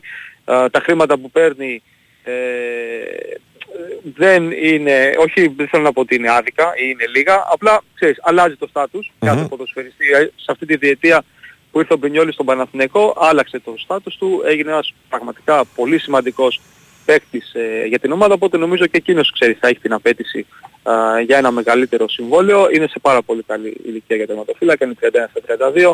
Έχει ένα καλό όνομα στην Ιταλία, το Μμμ. οποίο το έχτισε με τη φανέλα της ε, Έμπολη. Σίγουρα οι άνθρωποι του Ιταλικού ποδοσφαίρου γνωρίζουν τη χρονιά που έκανε φέτος στον ε, Παναθηναϊκό και νομίζω ότι ε, είναι πολύ σημαντικό για το Τριφύλι να μπορέσει να κρατήσει τον ε, Ιταλό τερματοφύλακα και για τα επόμενα χρόνια στο πράσινο στρατόπεδο. Ναι. Τώρα, ε, από τους παίχτες που, όπως ο Βέρμπιτς για παράδειγμα, γιατί τώρα ήταν Ναι. και πολλοί φίλοι, ε, πως τα πού κλείνει η ζυγαριά; Θα βρούμε λύση να απομακρυνθεί ή θα πιστέψουμε ή πιστεύουμε ότι όπως ας πούμε και άλλοι ποδοσφαιριστές με πρόσφατο παράδειγμα τον Αϊτόρ μπορεί τη δεύτερη του χρονιά να είναι πολύ καλύτερος; Εδώ δεν μπορώ να δώσω ακόμα ξεκάθαρη απάντηση για το πού οδεύει η περίπτωση του Βέρβιτς ή περιπτώσεις παρόμοιες. Όπως για παράδειγμα ο Μπερνάρτ. Χωρίς να θέλω να πω ότι ο Μπερνάρτ έδωσε τα ίδια πράγματα που δεν έδωσε ο Βέρβιτς. Σε καμία Αλλά περίπτωση. Ναι. Ο Μπερνάρτ έχει ένα τεράστιο συμβόλαιο, το οποίο γίνεται ακόμα μεγαλύτερο την ερχόμενη αγωνιστική περίοδο. Εγώ το μόνο που έχω να πω σε αυτό το κομμάτι είναι ότι ο Ιβάν Γιοβάνοβιτ στα χρόνια που βρίσκεται στο Παναθηναϊκό αλλά και στα χρόνια που στο ΑΠΟΕΛ συνήθιζε να δείχνει εμπιστοσύνη ε, στους ποδοσφαιριστές με τους οποίους δούλευε κατά τη διάρκεια μιας σεζόν. Μμμ. Και αν κάποιος μία χρονιά δεν έβγαινε, ε, δεν ήταν καλός, τις περισσότερες φορές του έδινε και δεύτερη ευκαιρία. Εγώ λέω αυτό έγινε στο παρελθόν. Μπορεί Ναι, φέτος ναι, να ναι, γίνει ναι, ναι. κάτι διαφορετικό Σωστό. ή μπορεί κάποιος να φέρει μία πρόταση ας πούμε που εμείς αυτή τη στιγμή ξέρεις να μην την ξέρουμε, να μην την υπολογίζουμε. Αλλά αν θα έπρεπε κάπου ξέρεις α, να ποντάρω τα λεφτά μου θα έλεγα ότι το πιο πιθανό είναι να πάρει μια δεύτερη ευκαιρία ο Βέρμπιτς. Γιατί είναι ο Βέρμπιτς.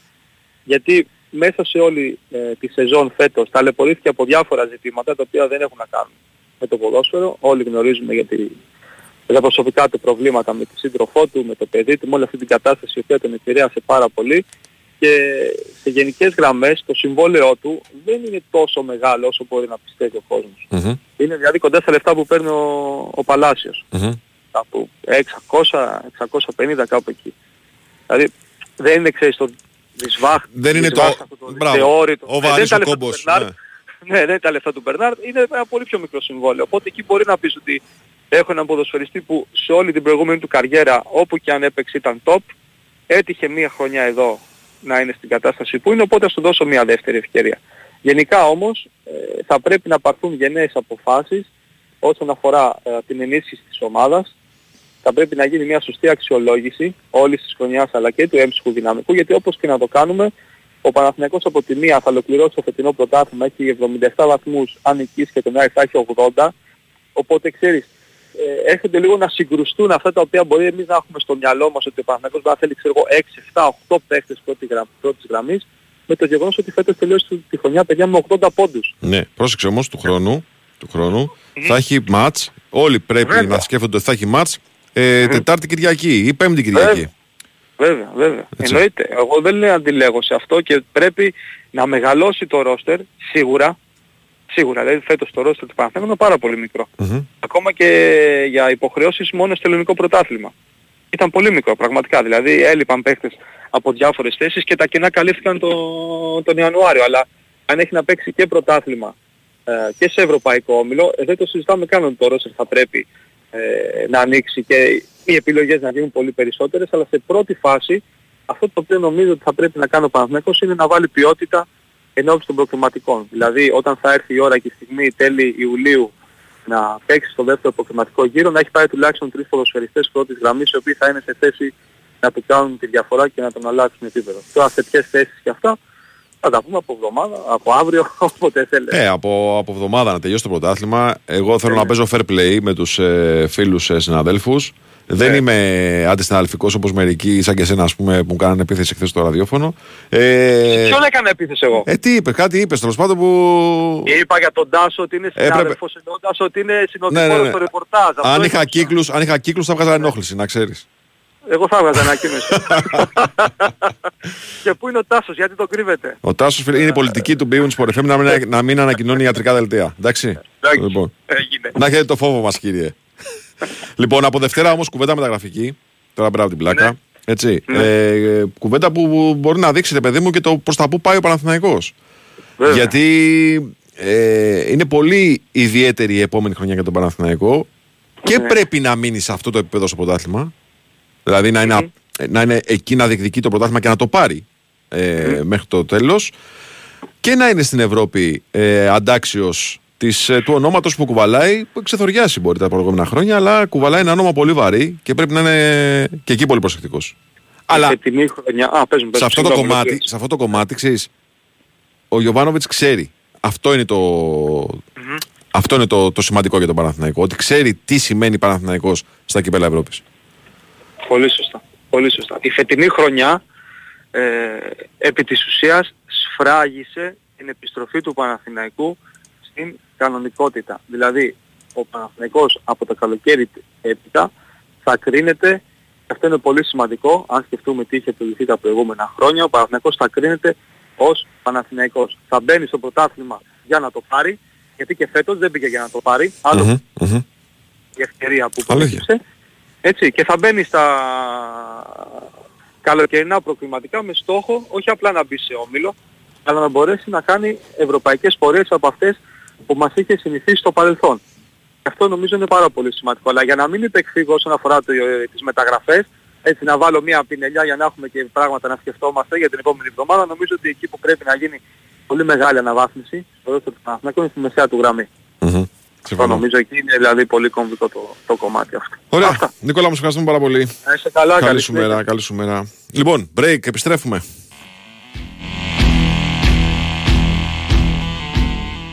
Η Winsport FM 94,6.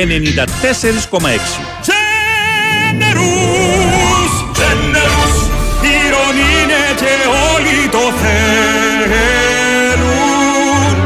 Generous, απ' την τσέπη λιγότερα φεύγουν.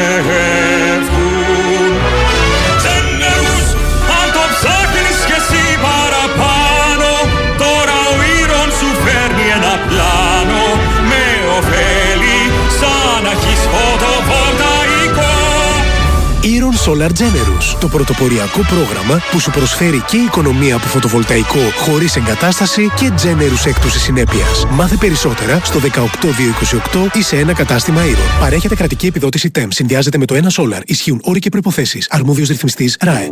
Όταν σκέφτεστε ποιοτικό μεταχειρισμένο αυτοκίνητο ελληνικής αγοράς, σκέφτεστε αξιοπιστία.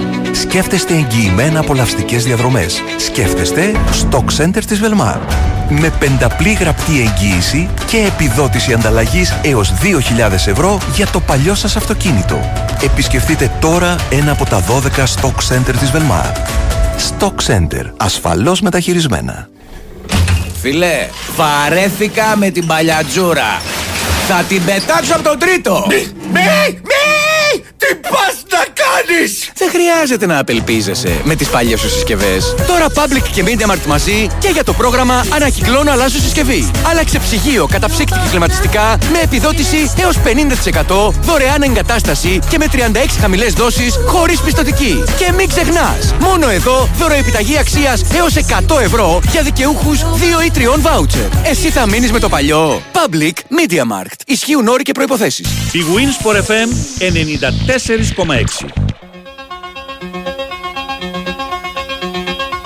Χθες η Ιντερ νίκησε 2-0 τη Μίλαν. Σήμερα έχει ημιτελικά στο Europa και στο Europa Conference League. Χρήστο Τυρακόπουλος λοιπόν να μας πει πώς ε, είδε το χθεσινό μάτς, το χθεσινό ντέρμπι του Μιλάνου α, και τι περιμένει για τα απόψινά παιχνίδια. Καλημέρα σας κύριε, τι κάνετε; Καλημέρα, ρε, τι κάνεις; Καλά, καλά, μια χαρά. Μια χαρά.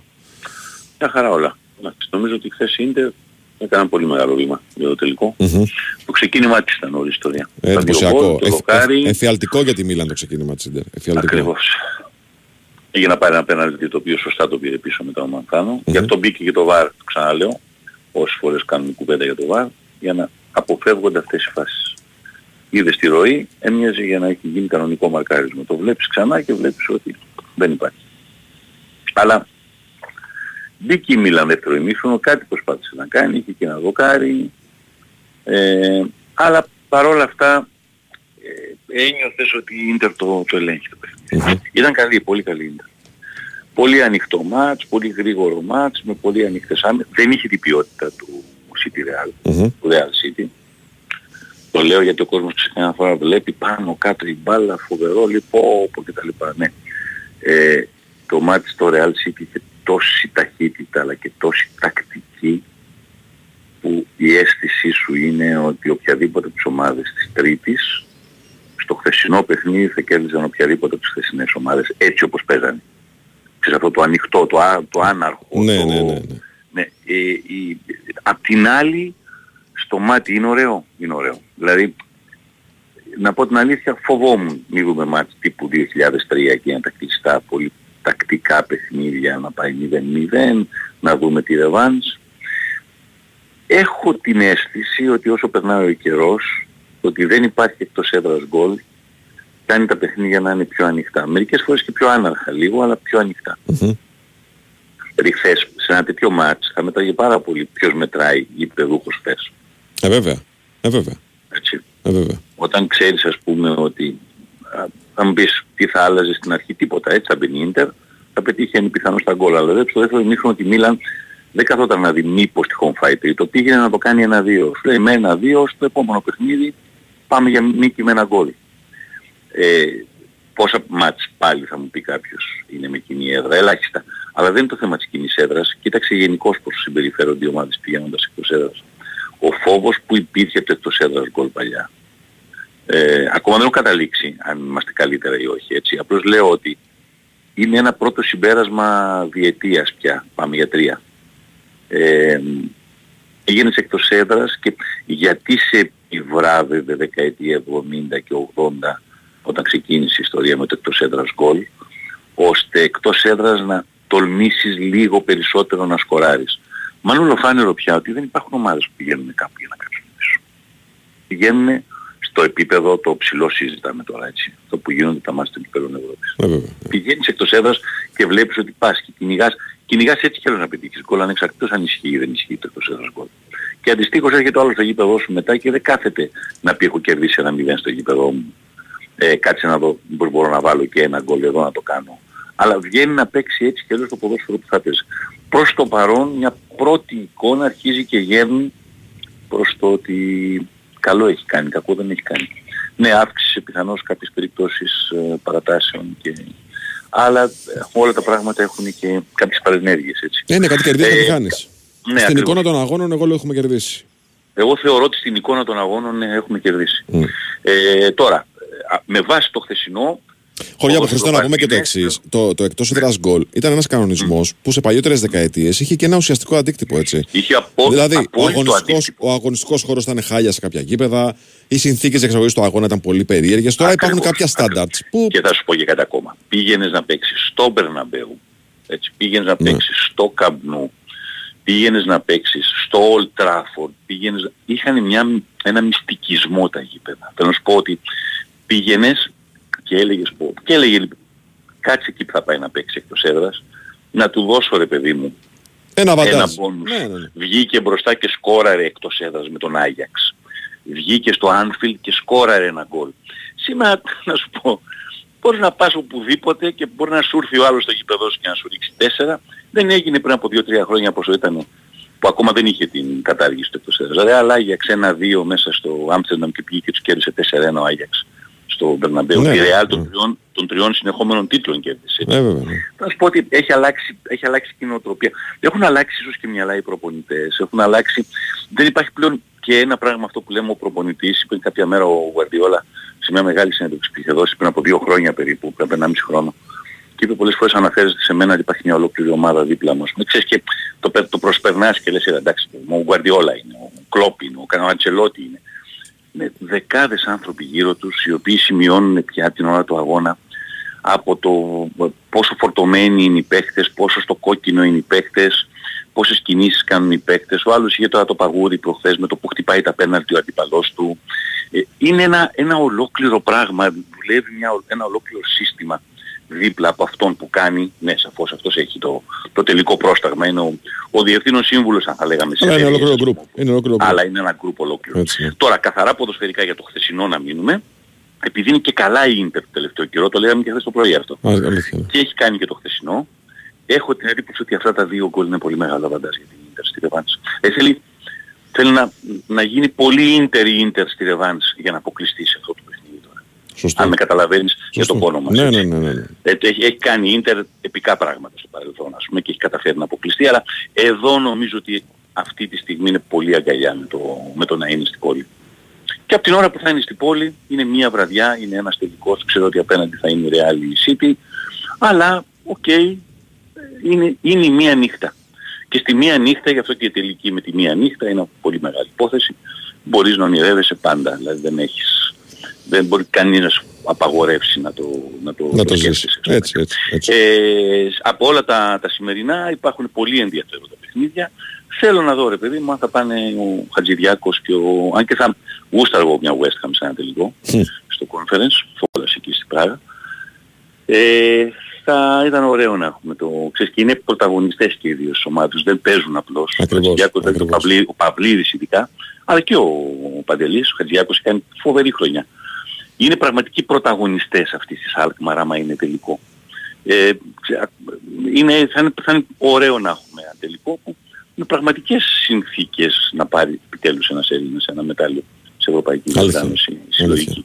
Λοιπόν, Θα τα πούμε και αύριο γι' αυτό. καλή συνέχεια, τα πούμε αύριο. ναι. Καλημέρα, καλημέρα, καλημέρα. Λοιπόν, break. Δεν θα ακούσουμε δελτίο γιατί το χάσαμε και επιστρέφουμε για το τελευταίο ημίωρο.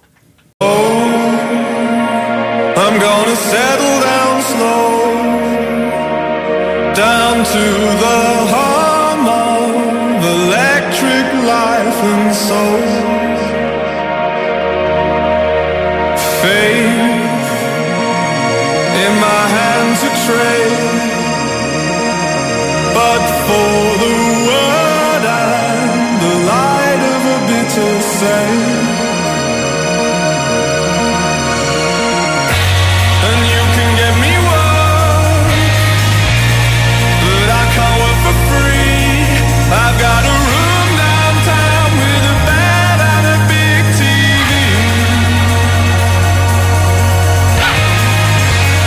Εδώ είμαστε, επιστρέψαμε λίγο μετά τις 11.30 B Win Sport FM 94,6. Το πρεσάρισμα συνεχίζεται. Κυριάκος Σταθερόπουλος είναι στα πλατό. Γεωργιάνα Σιώμου, Βαλεντίνα Νικολακοπούλου στην οργάνωση παραγωγής της εκπομπής. Βάει στο Σίκα στο μικρόφωνο και παιδιά, ο Μάιος προχωράει. Μπορεί ο καιρός να μην το δείχνει ακόμα, αλλά ο Μάιος προχωράει. Σε λίγες μέρες τα σχολεία θα κλείσουν.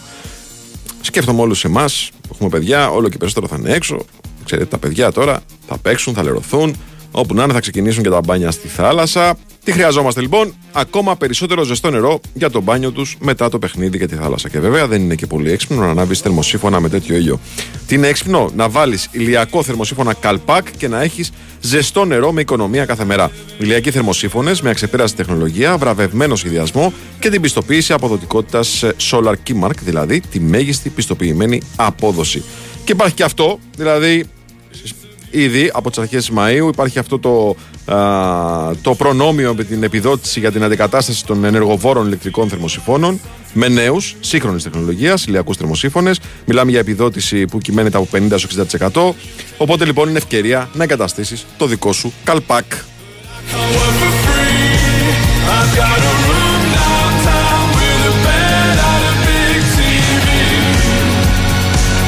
Λοιπόν, νομίζω ότι ήταν δίκαιο και έγινε πράξη. Φίλε Κώστα, καλημέρα καταρχάς. Νομίζω ότι το νέο συμβόλαιο που πήρε ο Χατζησαφή το κέρδισε με κάθε του παρουσία στον αγωνιστικό. Α, πάω, πάμε. Δεν σου είπα και Τζετζόγλου, μου λες ναι. Δεν φταίω εγώ. Πάμε στο Δημήτρη Τζομπατζόγλου λοιπόν. Άκυρος ο πρόλογος, Δημήτρη μου. Τι γίνεται, πώς πάει; Γεια σας, καλημέρα. Όλα καλημέρα, καλά; Βαγιέ. Όλα καλά; Καλά είμαστε, καλά είμαστε. Λοιπόν, στο, προσ... Γεροί. στο προσκλητήριο αναφοράς που έγινε χθες, ε, τρεις εμφανίστηκαν. Ναι, ναι, μια χαρά. Έτσι. Μια χαρά. Ε, Αυτός ήταν ο, ο στόχος, το κατάφεραν και νομίζω ότι είναι διαθέσιμοι κανονικά εν ώψη Ολυμπιακού ο Ίγκασον, ο Ντόγκλας και ο Σάστρε. Ναι. Πρέπει να το ξεκαθαρίσουμε ότι το ΠΑΟ ΚΑΕΚ είναι πολύ μακριά. Δηλαδή πραγματικά είναι, δεν μπορεί να είναι στο μυαλό του, του ΠΑΟΚ ούτε για παρόντες, ούτε για απόντες, ούτε για προφύλαξη, ούτε είναι πολύ πολύ πίσω. Δύο εβδομάδες, έχει γεμάτες δύο εβδομάδες μέχρι το ΠΑΟΚ Είναι ΚΑΕΚ. Άρα υπάρχει οριστικό, μόνο το ΠΑΟΚ. ε, είναι οριστικό για 24. Όχι. Δεν όχι, είναι. αλλά- Αύριο θα ξέρουμε. Αλλά πιθανότατα για εκεί πάει. Έτσι. Ε, ναι, Ναι. ναι. Δηλαδή δεν μπορεί να υπάρχει ούτε σκέψη, ούτε ε, το οτιδήποτε. Το μόνο, το μόνο πρακτικό εντελώς που σχετίζει το μάτι της Κυριακής με τον τελικό κυπέλου είναι ότι πράγματι αν οποιοδήποτε παίχτης του ΠΑΟΚ παίρνει κόκκινη κάρτα δεν έχει δικαίωμα να παίξει στο Σωστό. τελικό κυπέλου. Σωστό. Α- Αυτό τώρα πόσο μπορεί να επηρεάσει πραγματικά δεν ξέρω. Δεν μπορώ να το έτσι να το βάλω στο μυαλό μου, αλλά είναι το μόνο που μπορεί να συσχετίσει τα δύο παιχνίδια. Και κατά τα άλλα είναι ένας τελικός αυτός και ένας τελικός που απέχει αρκετές ημέρες ο δεύτερος του, του κυπέλου.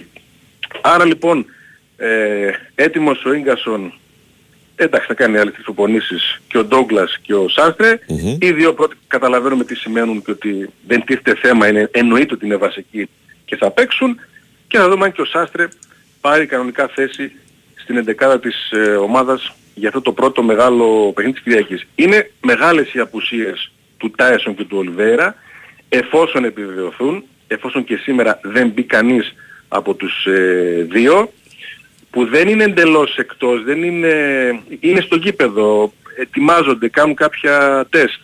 Θα δούμε αν καταφέρουν να παίξουν και το λέω γιατί κατα- ξέρουμε ότι ο ΠΑΟΚ στο κομμάτι λεπτομέρειες, στο κομμάτι ποιος κρίνει παιχνίδια, έχει πραγματικά πρόβλημα. Μμμ. Είναι μια ομάδα που παίζει καλά, αλλά της λείπει αυτό το καθοριστικό, το απρόβλεπτο στο τέλος ε, και αυτός που θα κρίνει παιχνίδια.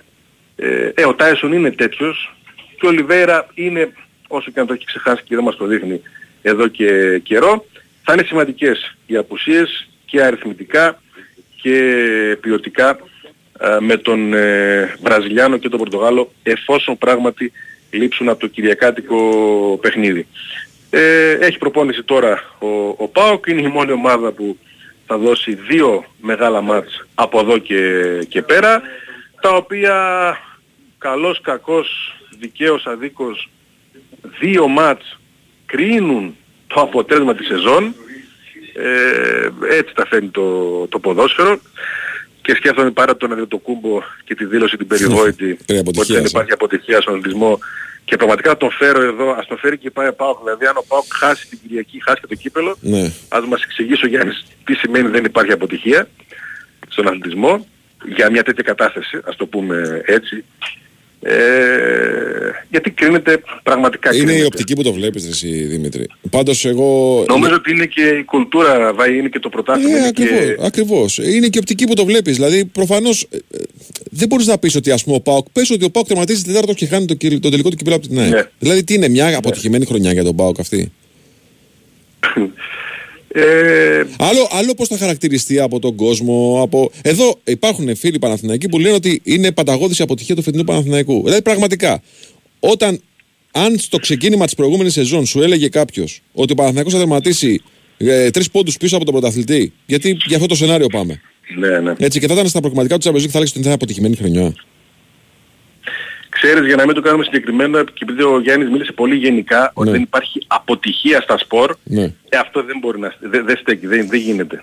Είναι, ε, ε, ε, είναι σαν να φοβάσαι να αντιμετωπίσεις μια δύσκολη Τις ευθύνες κατάσταση. σου. Τις ευθύνες σου. Που Συμφωνώ δεν το όμως. κατηγορεί και κανείς. Δηλαδή το, το δέχεσαι, το αντιμετωπίζεις, το αναλύεις και πας παρακάτω. Οκ, Αλλά απλά, απέτυχες. απλά τα δεδομένα σε κάθε περίπτωση είναι διαφορετικά. Βεβαίως. Εγώ λοιπόν δεν είχα τον ΠΑΟΚ ικανό να διεκδικήσει το πρωτάθλημα φέτος με βάση το ρόστερ που επέλεξε να έχει στην αρχή της σεζόν και την, την, ε, την στροφή που έδωσε στην πολιτική του. Έτσι. Ε, ναι, Άλλο αυτό και άλλο να βγει τέταρτος. Τέταρτος. Εντάξει. Απέναντι ας πούμε σε μια ομάδα που έχει αλλάξει τέσσερις προπονητές. Μεγάλο μέγεθος Ολυμπιακός, Μαζί σου. εννοείται. Μαζί σου. Ε, από, αυτό Τέσσερις φαίνεται όμως, προπονητές άλλαξε. ε, από αυτό φαίνεται όμως και το γεγονός ότι ο Ολυμπιακός ε, ο- καθοδηγήθηκε όλη αυτή την χρονιά το, το κάρο τόσο σειρά από τη λάσπη η ποιότητα των ποδοσφαιριστών που τους ξοπληρώνει έτσι. Ναι. Ναι. Μην λέμε τώρα ότι θέλουμε. Και, γι' Δηλαδή, αυτό- και γι' αυτό βέβαια για πρώτη φορά στα χρονικά εδώ και πάρα πολλά χρόνια θα βγει τριωτέρτος. Ε. Και γι' αυτό. Είναι και πολύ λογικό. έτσι. Τέλος πάντων, ε, μεγάλη κουβέντα. Ε, είναι για τις μεγάλη επόμενες κουβέντα, ναι, είναι μεγάλη κουβέντα. ημέρες και τις επόμενες ε, εβδομάδες. Αλλά ε, στο κάτω-κάτω είπαμε και, ότι και για την επόμενη χρονιά του ΠΑΟΚ το, το φετινό το αποτέλεσμα θα παίξει πολύ μεγάλο ρόλο. Την πας την κουβέντα από εδώ, την πας την κουβέντα από εκεί. Για τον Πέλκα θα πούμε κάτι; Ο Πέλκας είναι ελεύθερος, Ναι. μαζεύει προτάσεις στο διαλαλή, το τονίζει, θέλει να δει, θα του φέρει η αγορά. Ναι. Εννοείται ο ΠΑΟΚ ενδιαφέρεται, εννοείται ότι και εκείνος ενδιαφέρεται να γυρίσει. Ναι. Πρόβλεψη κάνω ότι α, αν δεν βρει κάτι τρελό, κάτι πολύ μεγάλο στο εξωτερικό, προφανώς θα, θα γυρίσει. Δεν μπορώ να φανταστώ ότι αν πάρει την απόφαση να γυρίσει στην Ελλάδα, θα πάει σε άλλη ελληνική ομάδα. Μάλιστα. Κατανοητό. Αλλά έχει ακόμα δρόμο. Έχει ακόμα, ναι. Ωραία. Κάτι άλλο άξιο να αφορά στο ρεπορτάζ έχουμε, φίλε. Αυτά τα σενάρια για Λουτσέσκου, Αλαΐν και αυτά πώς τα αντιμετωπίζετε; Ε, είπαμε πολύ απλό, 7 εκατομμύρια ευρώ είναι η ρήτρα. Ε, εγώ νομίζω, είμαι σχεδόν σίγουρος ότι δεν θα ήθελε να επιστρέψει στην Ασία. Όχι ότι πέρασε άσχημα, αλλά ε, ψάχνει κάτι άλλο, το οποίο δεν το βρίσκει ο Λουτσέσκου. Νομίζω ότι αυτός είναι ο, ο καημός, ότι δεν άνοιξε κα- κάποια στιγμή κάποια πιο δυτική πόρτα στο ευρωπαϊκό ποδόσφαιρο. Ε, όσον αφορά τον Μπότο και την Νάπολη, είναι μεγάλη του επιτυχία το ότι προβάλλεται έτσι το, το όνομά του και ο Μπότο έχει συμβόλαιο για την επόμενη σεζόν και ο Μπότο έχει ρήτρα αποδέσμευσης από την ε, ΠΑΕ ΠΑΟΚ. Αν θέλει να φύγει ή αν κάποιος θέλει να συνεργαστεί μαζί του. Μάλιστα. Ωραία. Δημήτρη, μου ευχαριστούμε πάρα πολύ. Γεια σου Φέρη. Καλημέρα. Καλημέρα, καλημέρα, καλημέρα. Να, ξανα, να ξαναβάλω τον πρόλογο τώρα το, του Χατσαφή. Όχι ακόμα, εντάξει. Ναι. Λοιπόν, ήταν δίκαιο λοιπόν και έγινε πράξη. Άποψη δική μου, ε, το νέο συμβόλαιο το οποίο προσέφερε η ΑΕΚ στον ε, Χατσαφή, ίσως ένας από τους MVP του φετινού πρωταθλήματος για την ΑΕΚ, όχι γιατί έγραψε γκολ και assist, αλλά γιατί κράτησε μια θέση μόνος του από το Μουντιάλ και μετά, λόγω του σοβαρού τραυματισμού του Μοχαμάντη, ξεκίνησε ως δεύτερη λύση στην θέση του αριστερού μπακ, εξελίχθηκε σε πρώτη λύση και ήταν βασικός και αναντικατάστατος σε όλο αυτό το ντεμαράζ που έκανε η ΑΕΚ για να καλύψει τη διαφορά από τον Παναθηναϊκό και εν τέλει να φτάσει στην πρώτη θέση μετά την προσπέραση που έκανε την ε, Κυριακή στο Κλεάν της Βικελίδης. Κώστας Χερετζόγλου μαζί μας. Καλημέρα κύριε, τι κάνετε; Καλημέρα, Βάγε. Καλημέρα. Τα- Νομίζω ότι... Υπάρχει, να ξέρεις, υπάρχει οργή στην ΑΕΚ για την εκπομπή, δυστυχώς. Όπα. Διότι με πίεσες να πω MVP. Ναι. Και τον Είπα το πλήρωσαν Χατζησαφή, και, το- και τον κάνανε πριν συμβόλαιο. υπογράψει Και τον και μας κάνανε- μάθεις αγόρι μου.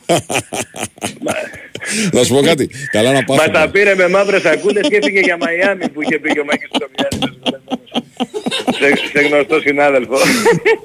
Αχ, Παναγία μου, θα μας πνίξεις πρωί-πρωί. θα μας πνίξεις πρωί-πρωί. Ρε φίλε μου, να σου πω κάτι. Πραγματικότητα είναι. Δηλαδή, το παιδί ήρθε ως εναλλακτική λύση στη θέση του αριστερού μπακ. Ξέραμε ότι Ναι. δεν έπαιζε αυτή τη θέση στο Ιράν. Ναι, είχε σταματήσει να παίζει αριστερό μπακ. Χάφε Είχε έπαιζε. σταματήσει να την παίζω. Αυτό είναι το σωστό. Έτσι, είχε σταματήσει να παίζει αριστερό μπακ. Λοιπόν, και όταν κλήθηκε να παίξει βασικός και χωρίς να έχει κάποιον πίσω το αριστερό μπακ, και άντεξε και Ναι, ήταν και σε πολύ ψηλό επίπεδο. Και θυμάσαι το παιχνίδι με τον Παναθηναϊκό, τον πάτησε κάποιος κατά λάθος, δεν θυμάμαι. Ναι. εντελώς κατά λάθος ε, στο χέρι και, και, και έπαιξε. Και άμα το έχεις δει το πάτημα δηλαδή ήταν, ήταν πολύ, πολύ άσχημο ρε παιδί μου. Ναι. Ξέρεις πέσανε μαζί κάτω και έτυχε ας πούμε το, και πήγε το πόδι πάνω στο χέρι του. Και όταν το είδα λέω αλλαγή θα γίνει σίγουρα. Και, και έπαιξε και έτσι. Πραγματικά είναι... Άξιζε 100%. Εί- Είχε και πρόταση. Πραγματικά δεν είναι δηλαδή έτσι. Υπήρχε πρόταση από το Κατάρ ε, για αυτόν. Γιατί ούτως ή άλλως υπάρχει Κατάρ Ιράν στενή σχέση και ε, πάνε παίχτες από εκεί, ε, αρκετοί από το Ιράν. Ε, Παρ' όλα αυτά ε, έμεινε στην ΑΕΚ γιατί και αυτός εδώ πέρα κακά τα ψέματα κάνει ένα τρομερό κλείσιμο στην καριέρα του και, και γενικά οι παίχτες της ΑΕΚ φέτος και με το νέο γήπεδο και έτσι με το, και με τον Αλμέιδα και με όλα αυτά του, τους αρέσει πάρα πολύ στην ΑΕΚ. Και αυτό είναι καλό και για το μέλλον της ομάδας και για τις μεταγραφές. Ε, Είναι πολύ σημαντικό να, ε, ξέρεις οι παίχτες να περνάνε καλά ε, ε, εκεί που είναι. Και όχι Είναι- μόνο- είναι- και δεν και είναι να μόνο σε αυτό. διαφημίζουν σε άλλους. ας πούμε. Δεν είναι μόνο αυτό. Πρέπει Ναι, και η διοίκηση να δίνει και το παράδειγμα ότι κοίταξε να δεις. Ενώ ας πούμε ο αρχικός σχεδιασμός μου έλεγε ότι δεν θα κρατήσω δύο ξένα διαβατήρια στη θέση του αριστερού μπακ. Γιατί είναι και λίγο παράλογο εδώ που τα λέμε τώρα, έτσι. Ε, Είναι απλά, ε, σε διαβεβαιώ δεν υπήρχε τέτοιος συνδυασμός. Τώρα εντάξει, μπορεί ο Μοχαμάτι να φύγει, ρε παιδί μου, και να έρθει κάποιος άλλος. Απλά δεν, δεν υπήρχε κάποια τέτοια απόφαση ότι, ότι θα γίνει κάτι Ναι. τέτοιο. Ότι θα φύγουν. Εντάξει, έ- έχει, ε, είναι, είναι ελεγχόμενη και η κατάσταση με τα, με τα διαβατήρια. Προφανώς. Δεν το ξέρω, Για, το- για τον Μοχαμάτι δεν γνωρίζω, έχει συμβόλαιο. Ναι. Δεν ξέρω αν υπάρξει απόφαση μπορεί να φύγει και να έρθει ένας άλλος θέσης του. Αλλά Λέω όμως ότι είναι Ε, σημαντικό για την ομάδα να λέει, να στέλνει για το την μήνυμα. βράδυ είναι πολύ ε, σημαντικό, βέβαια, βέβαια. να στέλνει το μήνυμα στα αποδετήρια ότι κοιτάξτε, παιδιά, έδωσε ψυχούλα. Ναι, ναι, ναι. Θα πάρει συμβόλαιο. Βέβαια, βέβαια. Ναι, και αυτό είναι και συνέχεια και του Ρότα, δεν θα πω του Σιμάσκι. Ε, Μμμ. θα πω όμως του Ρότα γιατί υ- υπήρχαν, υπήρχε περιθώριο μεγάλο και, και έγινε κυρίως για να πάρει περισσότερα χρήματα. Δηλαδή και πρέπει να γίνεται αυτό. Πρέπει να γίνεται στις ομάδες. Ε, και, και η ΑΕΚ το, το τελευταίο καιρό τα κάνει αυτά τα πράγματα και είναι καλό και θα το βρει μπροστά της. Δηλαδή ε, και, και ο παίκτης να είναι ευχαριστημένος αλλά και όλοι οι άλλοι να παίρνουν το μήνυμα. Όλοι οι άλλοι να παίρνουν το μήνυμα. Είναι πολύ σημαντικό. Οπότε είναι για ένα συν ένα ο Χατσαφή. Λογικά θα κλείσει την καριέρα του στην ΑΕΚ. Έχω ξαναπεί ότι είναι ε, ένας άνθρωπος που πραγματικά όλοι τον αγαπάνε μέσα στην ομάδα. Ξέχωρα από αυτά που κάνει στο γήπεδο, τα οποία όλοι, τα- σε όλοι, όλοι έχουμε πρόσβαση και τα βλέπουμε. Ε, οι συμπαίχτες του, οι προπονητές του, η διοίκηση ε, είναι πραγματικά, είναι πραγματικά παράδειγμα. Είναι πραγματικά παράδειγμα και πολύ χαίρομαι που, που, ε, που έγινε αυτό και νομίζω χάρηκαν και όλοι οι εξήδες πραγματικά και πάρα πολύ όπως και εγώ είπα την πρώτη μέρα ε, την πρώτη μέρα. Ε, Κατά σύμπτωση τώρα που, που μιλάγαμε και σου είπα ότι τον θεωρώ MVP, σου είχα πει ότι όταν είχε έρθει πίστευα ότι η ΑΕΚ πρέπει να πάρει κι άλλο και τελικά πήρε κι άλλο. Και ίσως έγινε και μια πίεση πάνω σε αυτό και ήρθε και ο Μοχαμάντη αν θυμάσαι τελευταία μεταγραφή το Σεπτέμβριο. Ε, πάρα πάρα πολλούς διάβασα στο facebook αριθμές που γράψαν αυτό το πράγμα. Δηλαδή ότι σε αδικήσαμε στην αρχή, σε τέτοιο. Και, και, και αυτό είναι σημαντικό. Έστω και στο facebook. ρε παιδί μου. Μπορεί το παιδί να μην το διαβάσει ποτέ ας πούμε. Αλλά ε, έχει σημασία. Έχει σημασία. Και ε, ξαναλέω και πάλι για να το κλείσουμε το θέμα Χατσαφή ότι να μην βιαζόμαστε. Να μην βιαζόμαστε, να περιμένουμε και να σεβόμαστε την προσπάθεια των παιχτών και θα έχουμε αποτέλεσμα. Το έχουμε δει και στην ΑΕΚ και σε άλλες ομάδες. Ο Αϊτόρας είναι το μεγαλύτερο παράδειγμα για μένα στον Παναθηναϊκό ε, και την πορεία που έκανε και μακάρι το παιδί γρήγορα να επιστρέψει. Ε, ότι πρέπει, πρέπει να δίνουμε και χρόνο. Έρχονται σε μια ξένη χώρα. Ε, δεν έχει σημασία τι έκανα πριν. Μπορεί να μην τέριαζαν με την ομάδα που ήταν πριν.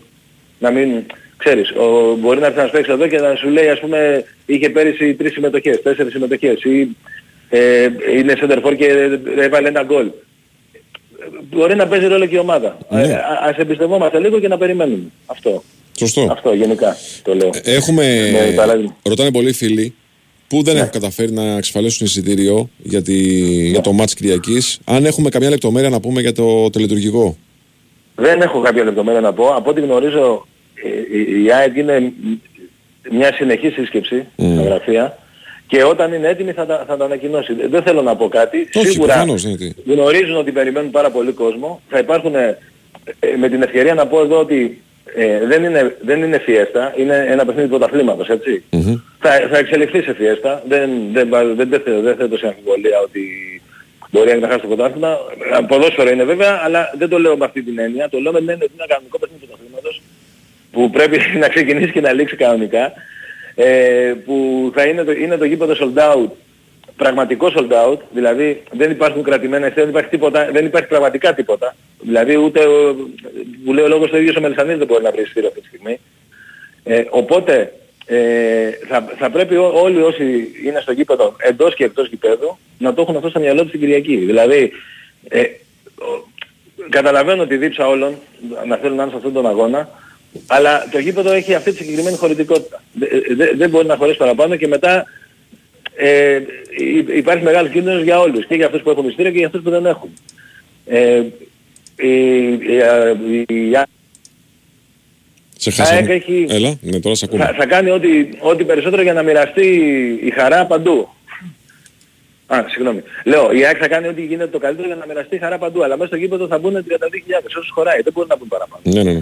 Ε, μετά, ε, το παιχνίδι παίζεται κανονικά. Δηλαδή, ε, οκ, και τα, στα καπνογόνα, σε όλα αυτά πρέπει να υπάρχει σε όλα ένα μέτρο.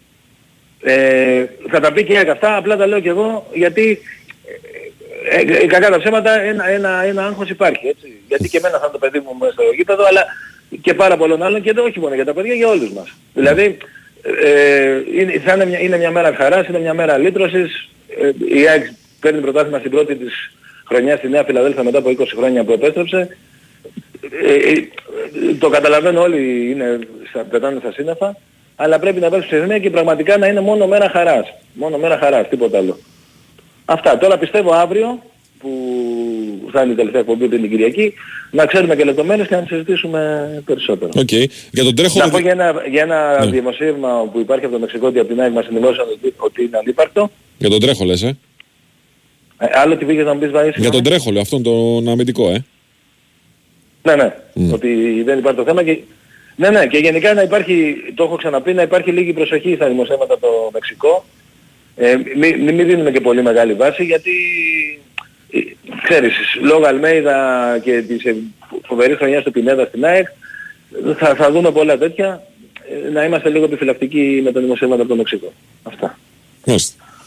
Άρα δεν ξέρω αν έχουμε κάτι άλλο να πούμε. Ε, Μαΐα, θες ο- κάτι να ρωτήσεις. κάτι; Κοίταξε, ε, όχι, υπάρχουν πολλοί που ρωτάνε ε, κυρίως για τη φιέστα, φίλε, και για το πώς θα βρεθούμε, τι θα κάνουμε, τι θα ετοιμάσει η ΑΕΚ. Οπότε λοιπόν να τις απαντήσεις, όχι ο Κέτσε, θα τις δώσει η ΑΕΚ όταν είναι έτοιμη να δώσει απαντήσεις, έτσι, και να δώσει ένα πλήρες περίγραμμα της Ναι. ε, Κυριακής, του απογεύματος Κυριακής. Το, το μόνο σίγουρο είναι, το μόνο σίγουρο είναι ότι Ωραία. Το μόνο σίγουρο είναι ότι θα είναι stand-by το κύπελο και ε, όταν ε, τελειώσει το παιχνίδι ξεκαθαρίσει ότι η ΑΕΚ παίρνει το πρωτάθλημα ε, θα, θα έρθει το κύπελο και θα γίνει απονομή. Αυτό είναι το μόνο που μπορούμε να πούμε σίγουρα. Από εκεί και πέρα τώρα το, τα υπόλοιπα ε, τα, τα ετοιμάζει η ΑΕΚ και θα τα μάθουμε. Κωστή, μπορώ να Κωστή, πα- μια που πες κύπελο τώρα, βέβαια το πες για την κούπα του πρωταθλήματος εσύ. Για το κύπελο όμως, τι ενημέρωση Ναι. υπάρχει εν ώψη αυριανής μέρας που νομίζω θα είναι και η, Ναι. η οριστικά κρίσιμη, έτσι;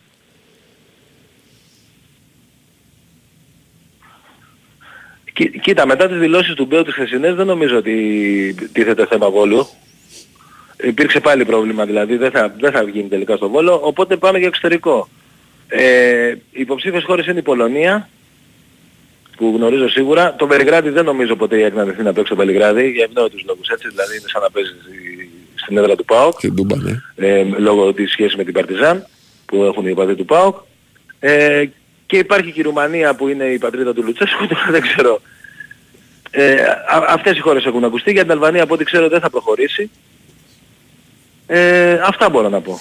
Αυτά δεν είναι... Για την Πολωνία το λέω γιατί έχει γραφτεί από- σε έγκυρο μέσω της Πολωνίας ότι έχει γίνει επαφή και ότι δέχεται η Πολωνική Ομοσπονδία. Υπάρχει γήπεδο που μπορεί να γίνει το μάτι, είναι 16.000 θέσεων, είναι πολύ καινούργιο γήπεδο, σύγχρονο, έχει ό,τι χρειάζεται. Ε, α- αυτό, αυτά γνωρίζω. Και, και θα περιμένουμε αύριο. Αύριο πάντως θα είναι οριστικό γιατί μετά δεν, δεν βγαίνουν και ημερομηνίες. Ωραία. Κώστα, σε ευχαριστώ πάρα πολύ. Ακυρώσαμε όλα τα κρατήσεις Ε, στην εντάξει, Ελλάδα τι και να κάνουμε. προχωράμε. Τι να κάνουμε τώρα. Προχώρα, σε στηρίζουμε. Έλα, καλή σου Κι εγώ, μέρα. κι εγώ. Καλή Να σου είστε μέρα, καλά. καλή σου μέρα. Ρε τι γίνεται. Ρε τι γίνεται πραγματικά. Εντάξει. Ε, το χθεσινό επεισόδιο δεν το καταλαβαίνω. Ε, καταλαβαίνω ότι βγήκε από την πλευρά της ΕΠΟ μέσω του κυρίου Διακοφώτη μια προσπάθεια να πέσουν λίγο οι τόνοι στο κομμάτι του αν τα βρουν, αν ρίξουν λίγο νερό στο κράσι τους η ΕΠΟ και ο κύριος Μπέος να κάνουμε το μάτσο Παθεσσαλικού και μετά φιλοξενούνται κάποιες δηλώσεις και κάνει κάποιες δηλώσεις ο κύριος Μπέος ο οποίος όχι ε, νερό στο κρασί τους δεν ρίχνει, δηλαδή στη φωτιά ρίχνει. Δεν μπορώ να καταλάβω πραγματικά. Δηλαδή αρχίζει μετά και λες ότι όντως δεν μπορείς να βγάλεις άκρη με τον ε, δήμαρχο του Βόλου για το δεχόμενο διεξαγωγή του τελικού στο, στο Βόλο. Από την άλλη μεριά, βέβαια, λες γιατί οδηγηθήκαμε εκεί. Γιατί φτάσαμε εκεί και δεν δώσαμε τα χέρια την ώρα που λέγαμε βάση προκήρυξης στο γήπεδο είναι αυτό, 400 προσκλήσεις, θέσει 400 προσκλήσεις. Οκ, πάμε. 200 ένα, 200 άλλος και πάμε παρακάτω. Να τελειώσουμε, να έχει, γίνει το, να έχει ο- οριστεί ο τελικός του κυπέλλου, ο οποίος χρυσοπληρώνεται από κανάλια, χρυσοπληρώνεται από όλα τα μέσα τα οποία πληρώνουν δικαιώματα, παιδιά, για την κάλυψη του, του θεσμού. Και ο Big Win Sport FM πληρώνει δικαιώματα στην ΕΠΟ για να καλύπτει τα δικαιώματα του. για να καλύπτει τα ματς του κυπέλλου. Ένας θεσμός λοιπόν ο οποίος φέρνει λεφτά στην ΕΠΟ, γιατί του φερόμαστε σαν πατσαβούρα; Γιατί θέλουμε να τον απαξιώσουμε; Γιατί θέλουμε το μόνο μας ουσιαστικό ποδοσφαιρικό προϊόν να το πετάξουμε στα σκουπίδια; Το μόνο μάλλον αξιοποιήσιμο ποδοσφαιρικό προϊόν. Γιατί Η ΕΠΟ είναι υπεύθυνη για όλα τα ερασιτεχνικά πρωταθλήματα. Οκ, γιατί;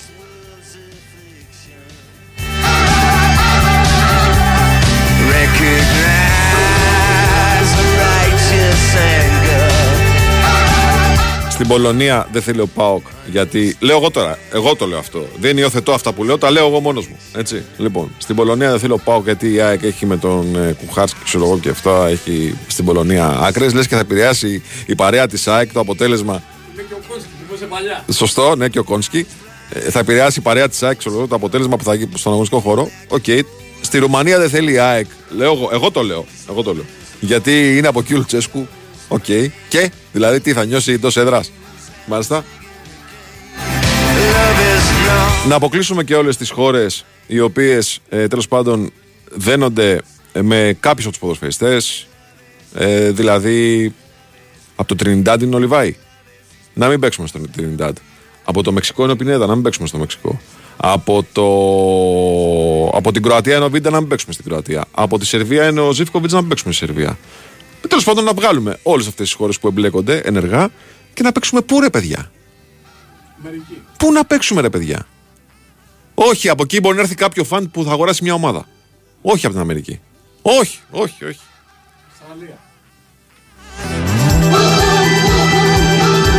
Υπάρχει λύση να το παίξουμε στο FIFA 23. Έτσι. Γιγαντοοθόνε αυτό, μια γιγαντοοθόνη στην Πατιάρα στο τέλος, μια γιγαντοοθόνη στην ΟΠΑ Παρένα απ' έξω. Έτσι, να παίξουμε τον τελικό στο FIFA και ο νικητής να γιορτάσει τον τίτλο. Εντάξει. Δεν ξέρω μετά βέβαια που θα βρίσκουμε λεφτά από τους χορηγούς.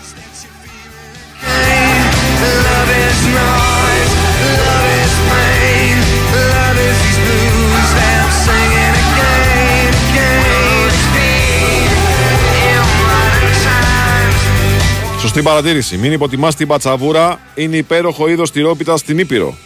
Αν δεν κάνω λάθος, λέει. Δεν ξέρω. Πατσαβουρόπιτα δηλαδή. Δηλαδή, πώς το λένε, το φιλαράκι να είναι πατσαβουρέ, έτσι, μαζεμένο. Έτσι. Λοιπόν, καλημέρα από το Μόντρεαλ ε, στο φίλο τον Πίλιο. Κάπου εδώ φτάσαμε στο φινάλε. Ήταν ο Κυριάκος Σταθερόπουλος στα πλατό. Ήταν η Βαλαντίνα Νικολακοπούλου και η Γεωργία Σιώμου στην οργάνωση παραγωγής τη εκπομπής. Ο Βάης Σούτσικας στο μικρόφωνο. Ακολουθεί δελτίο ειδήσεων και μετά Αντώνης Πανούτσος, Αντώνης Καρπετόπουλος. Καλή συνέχεια στην ακρόαση.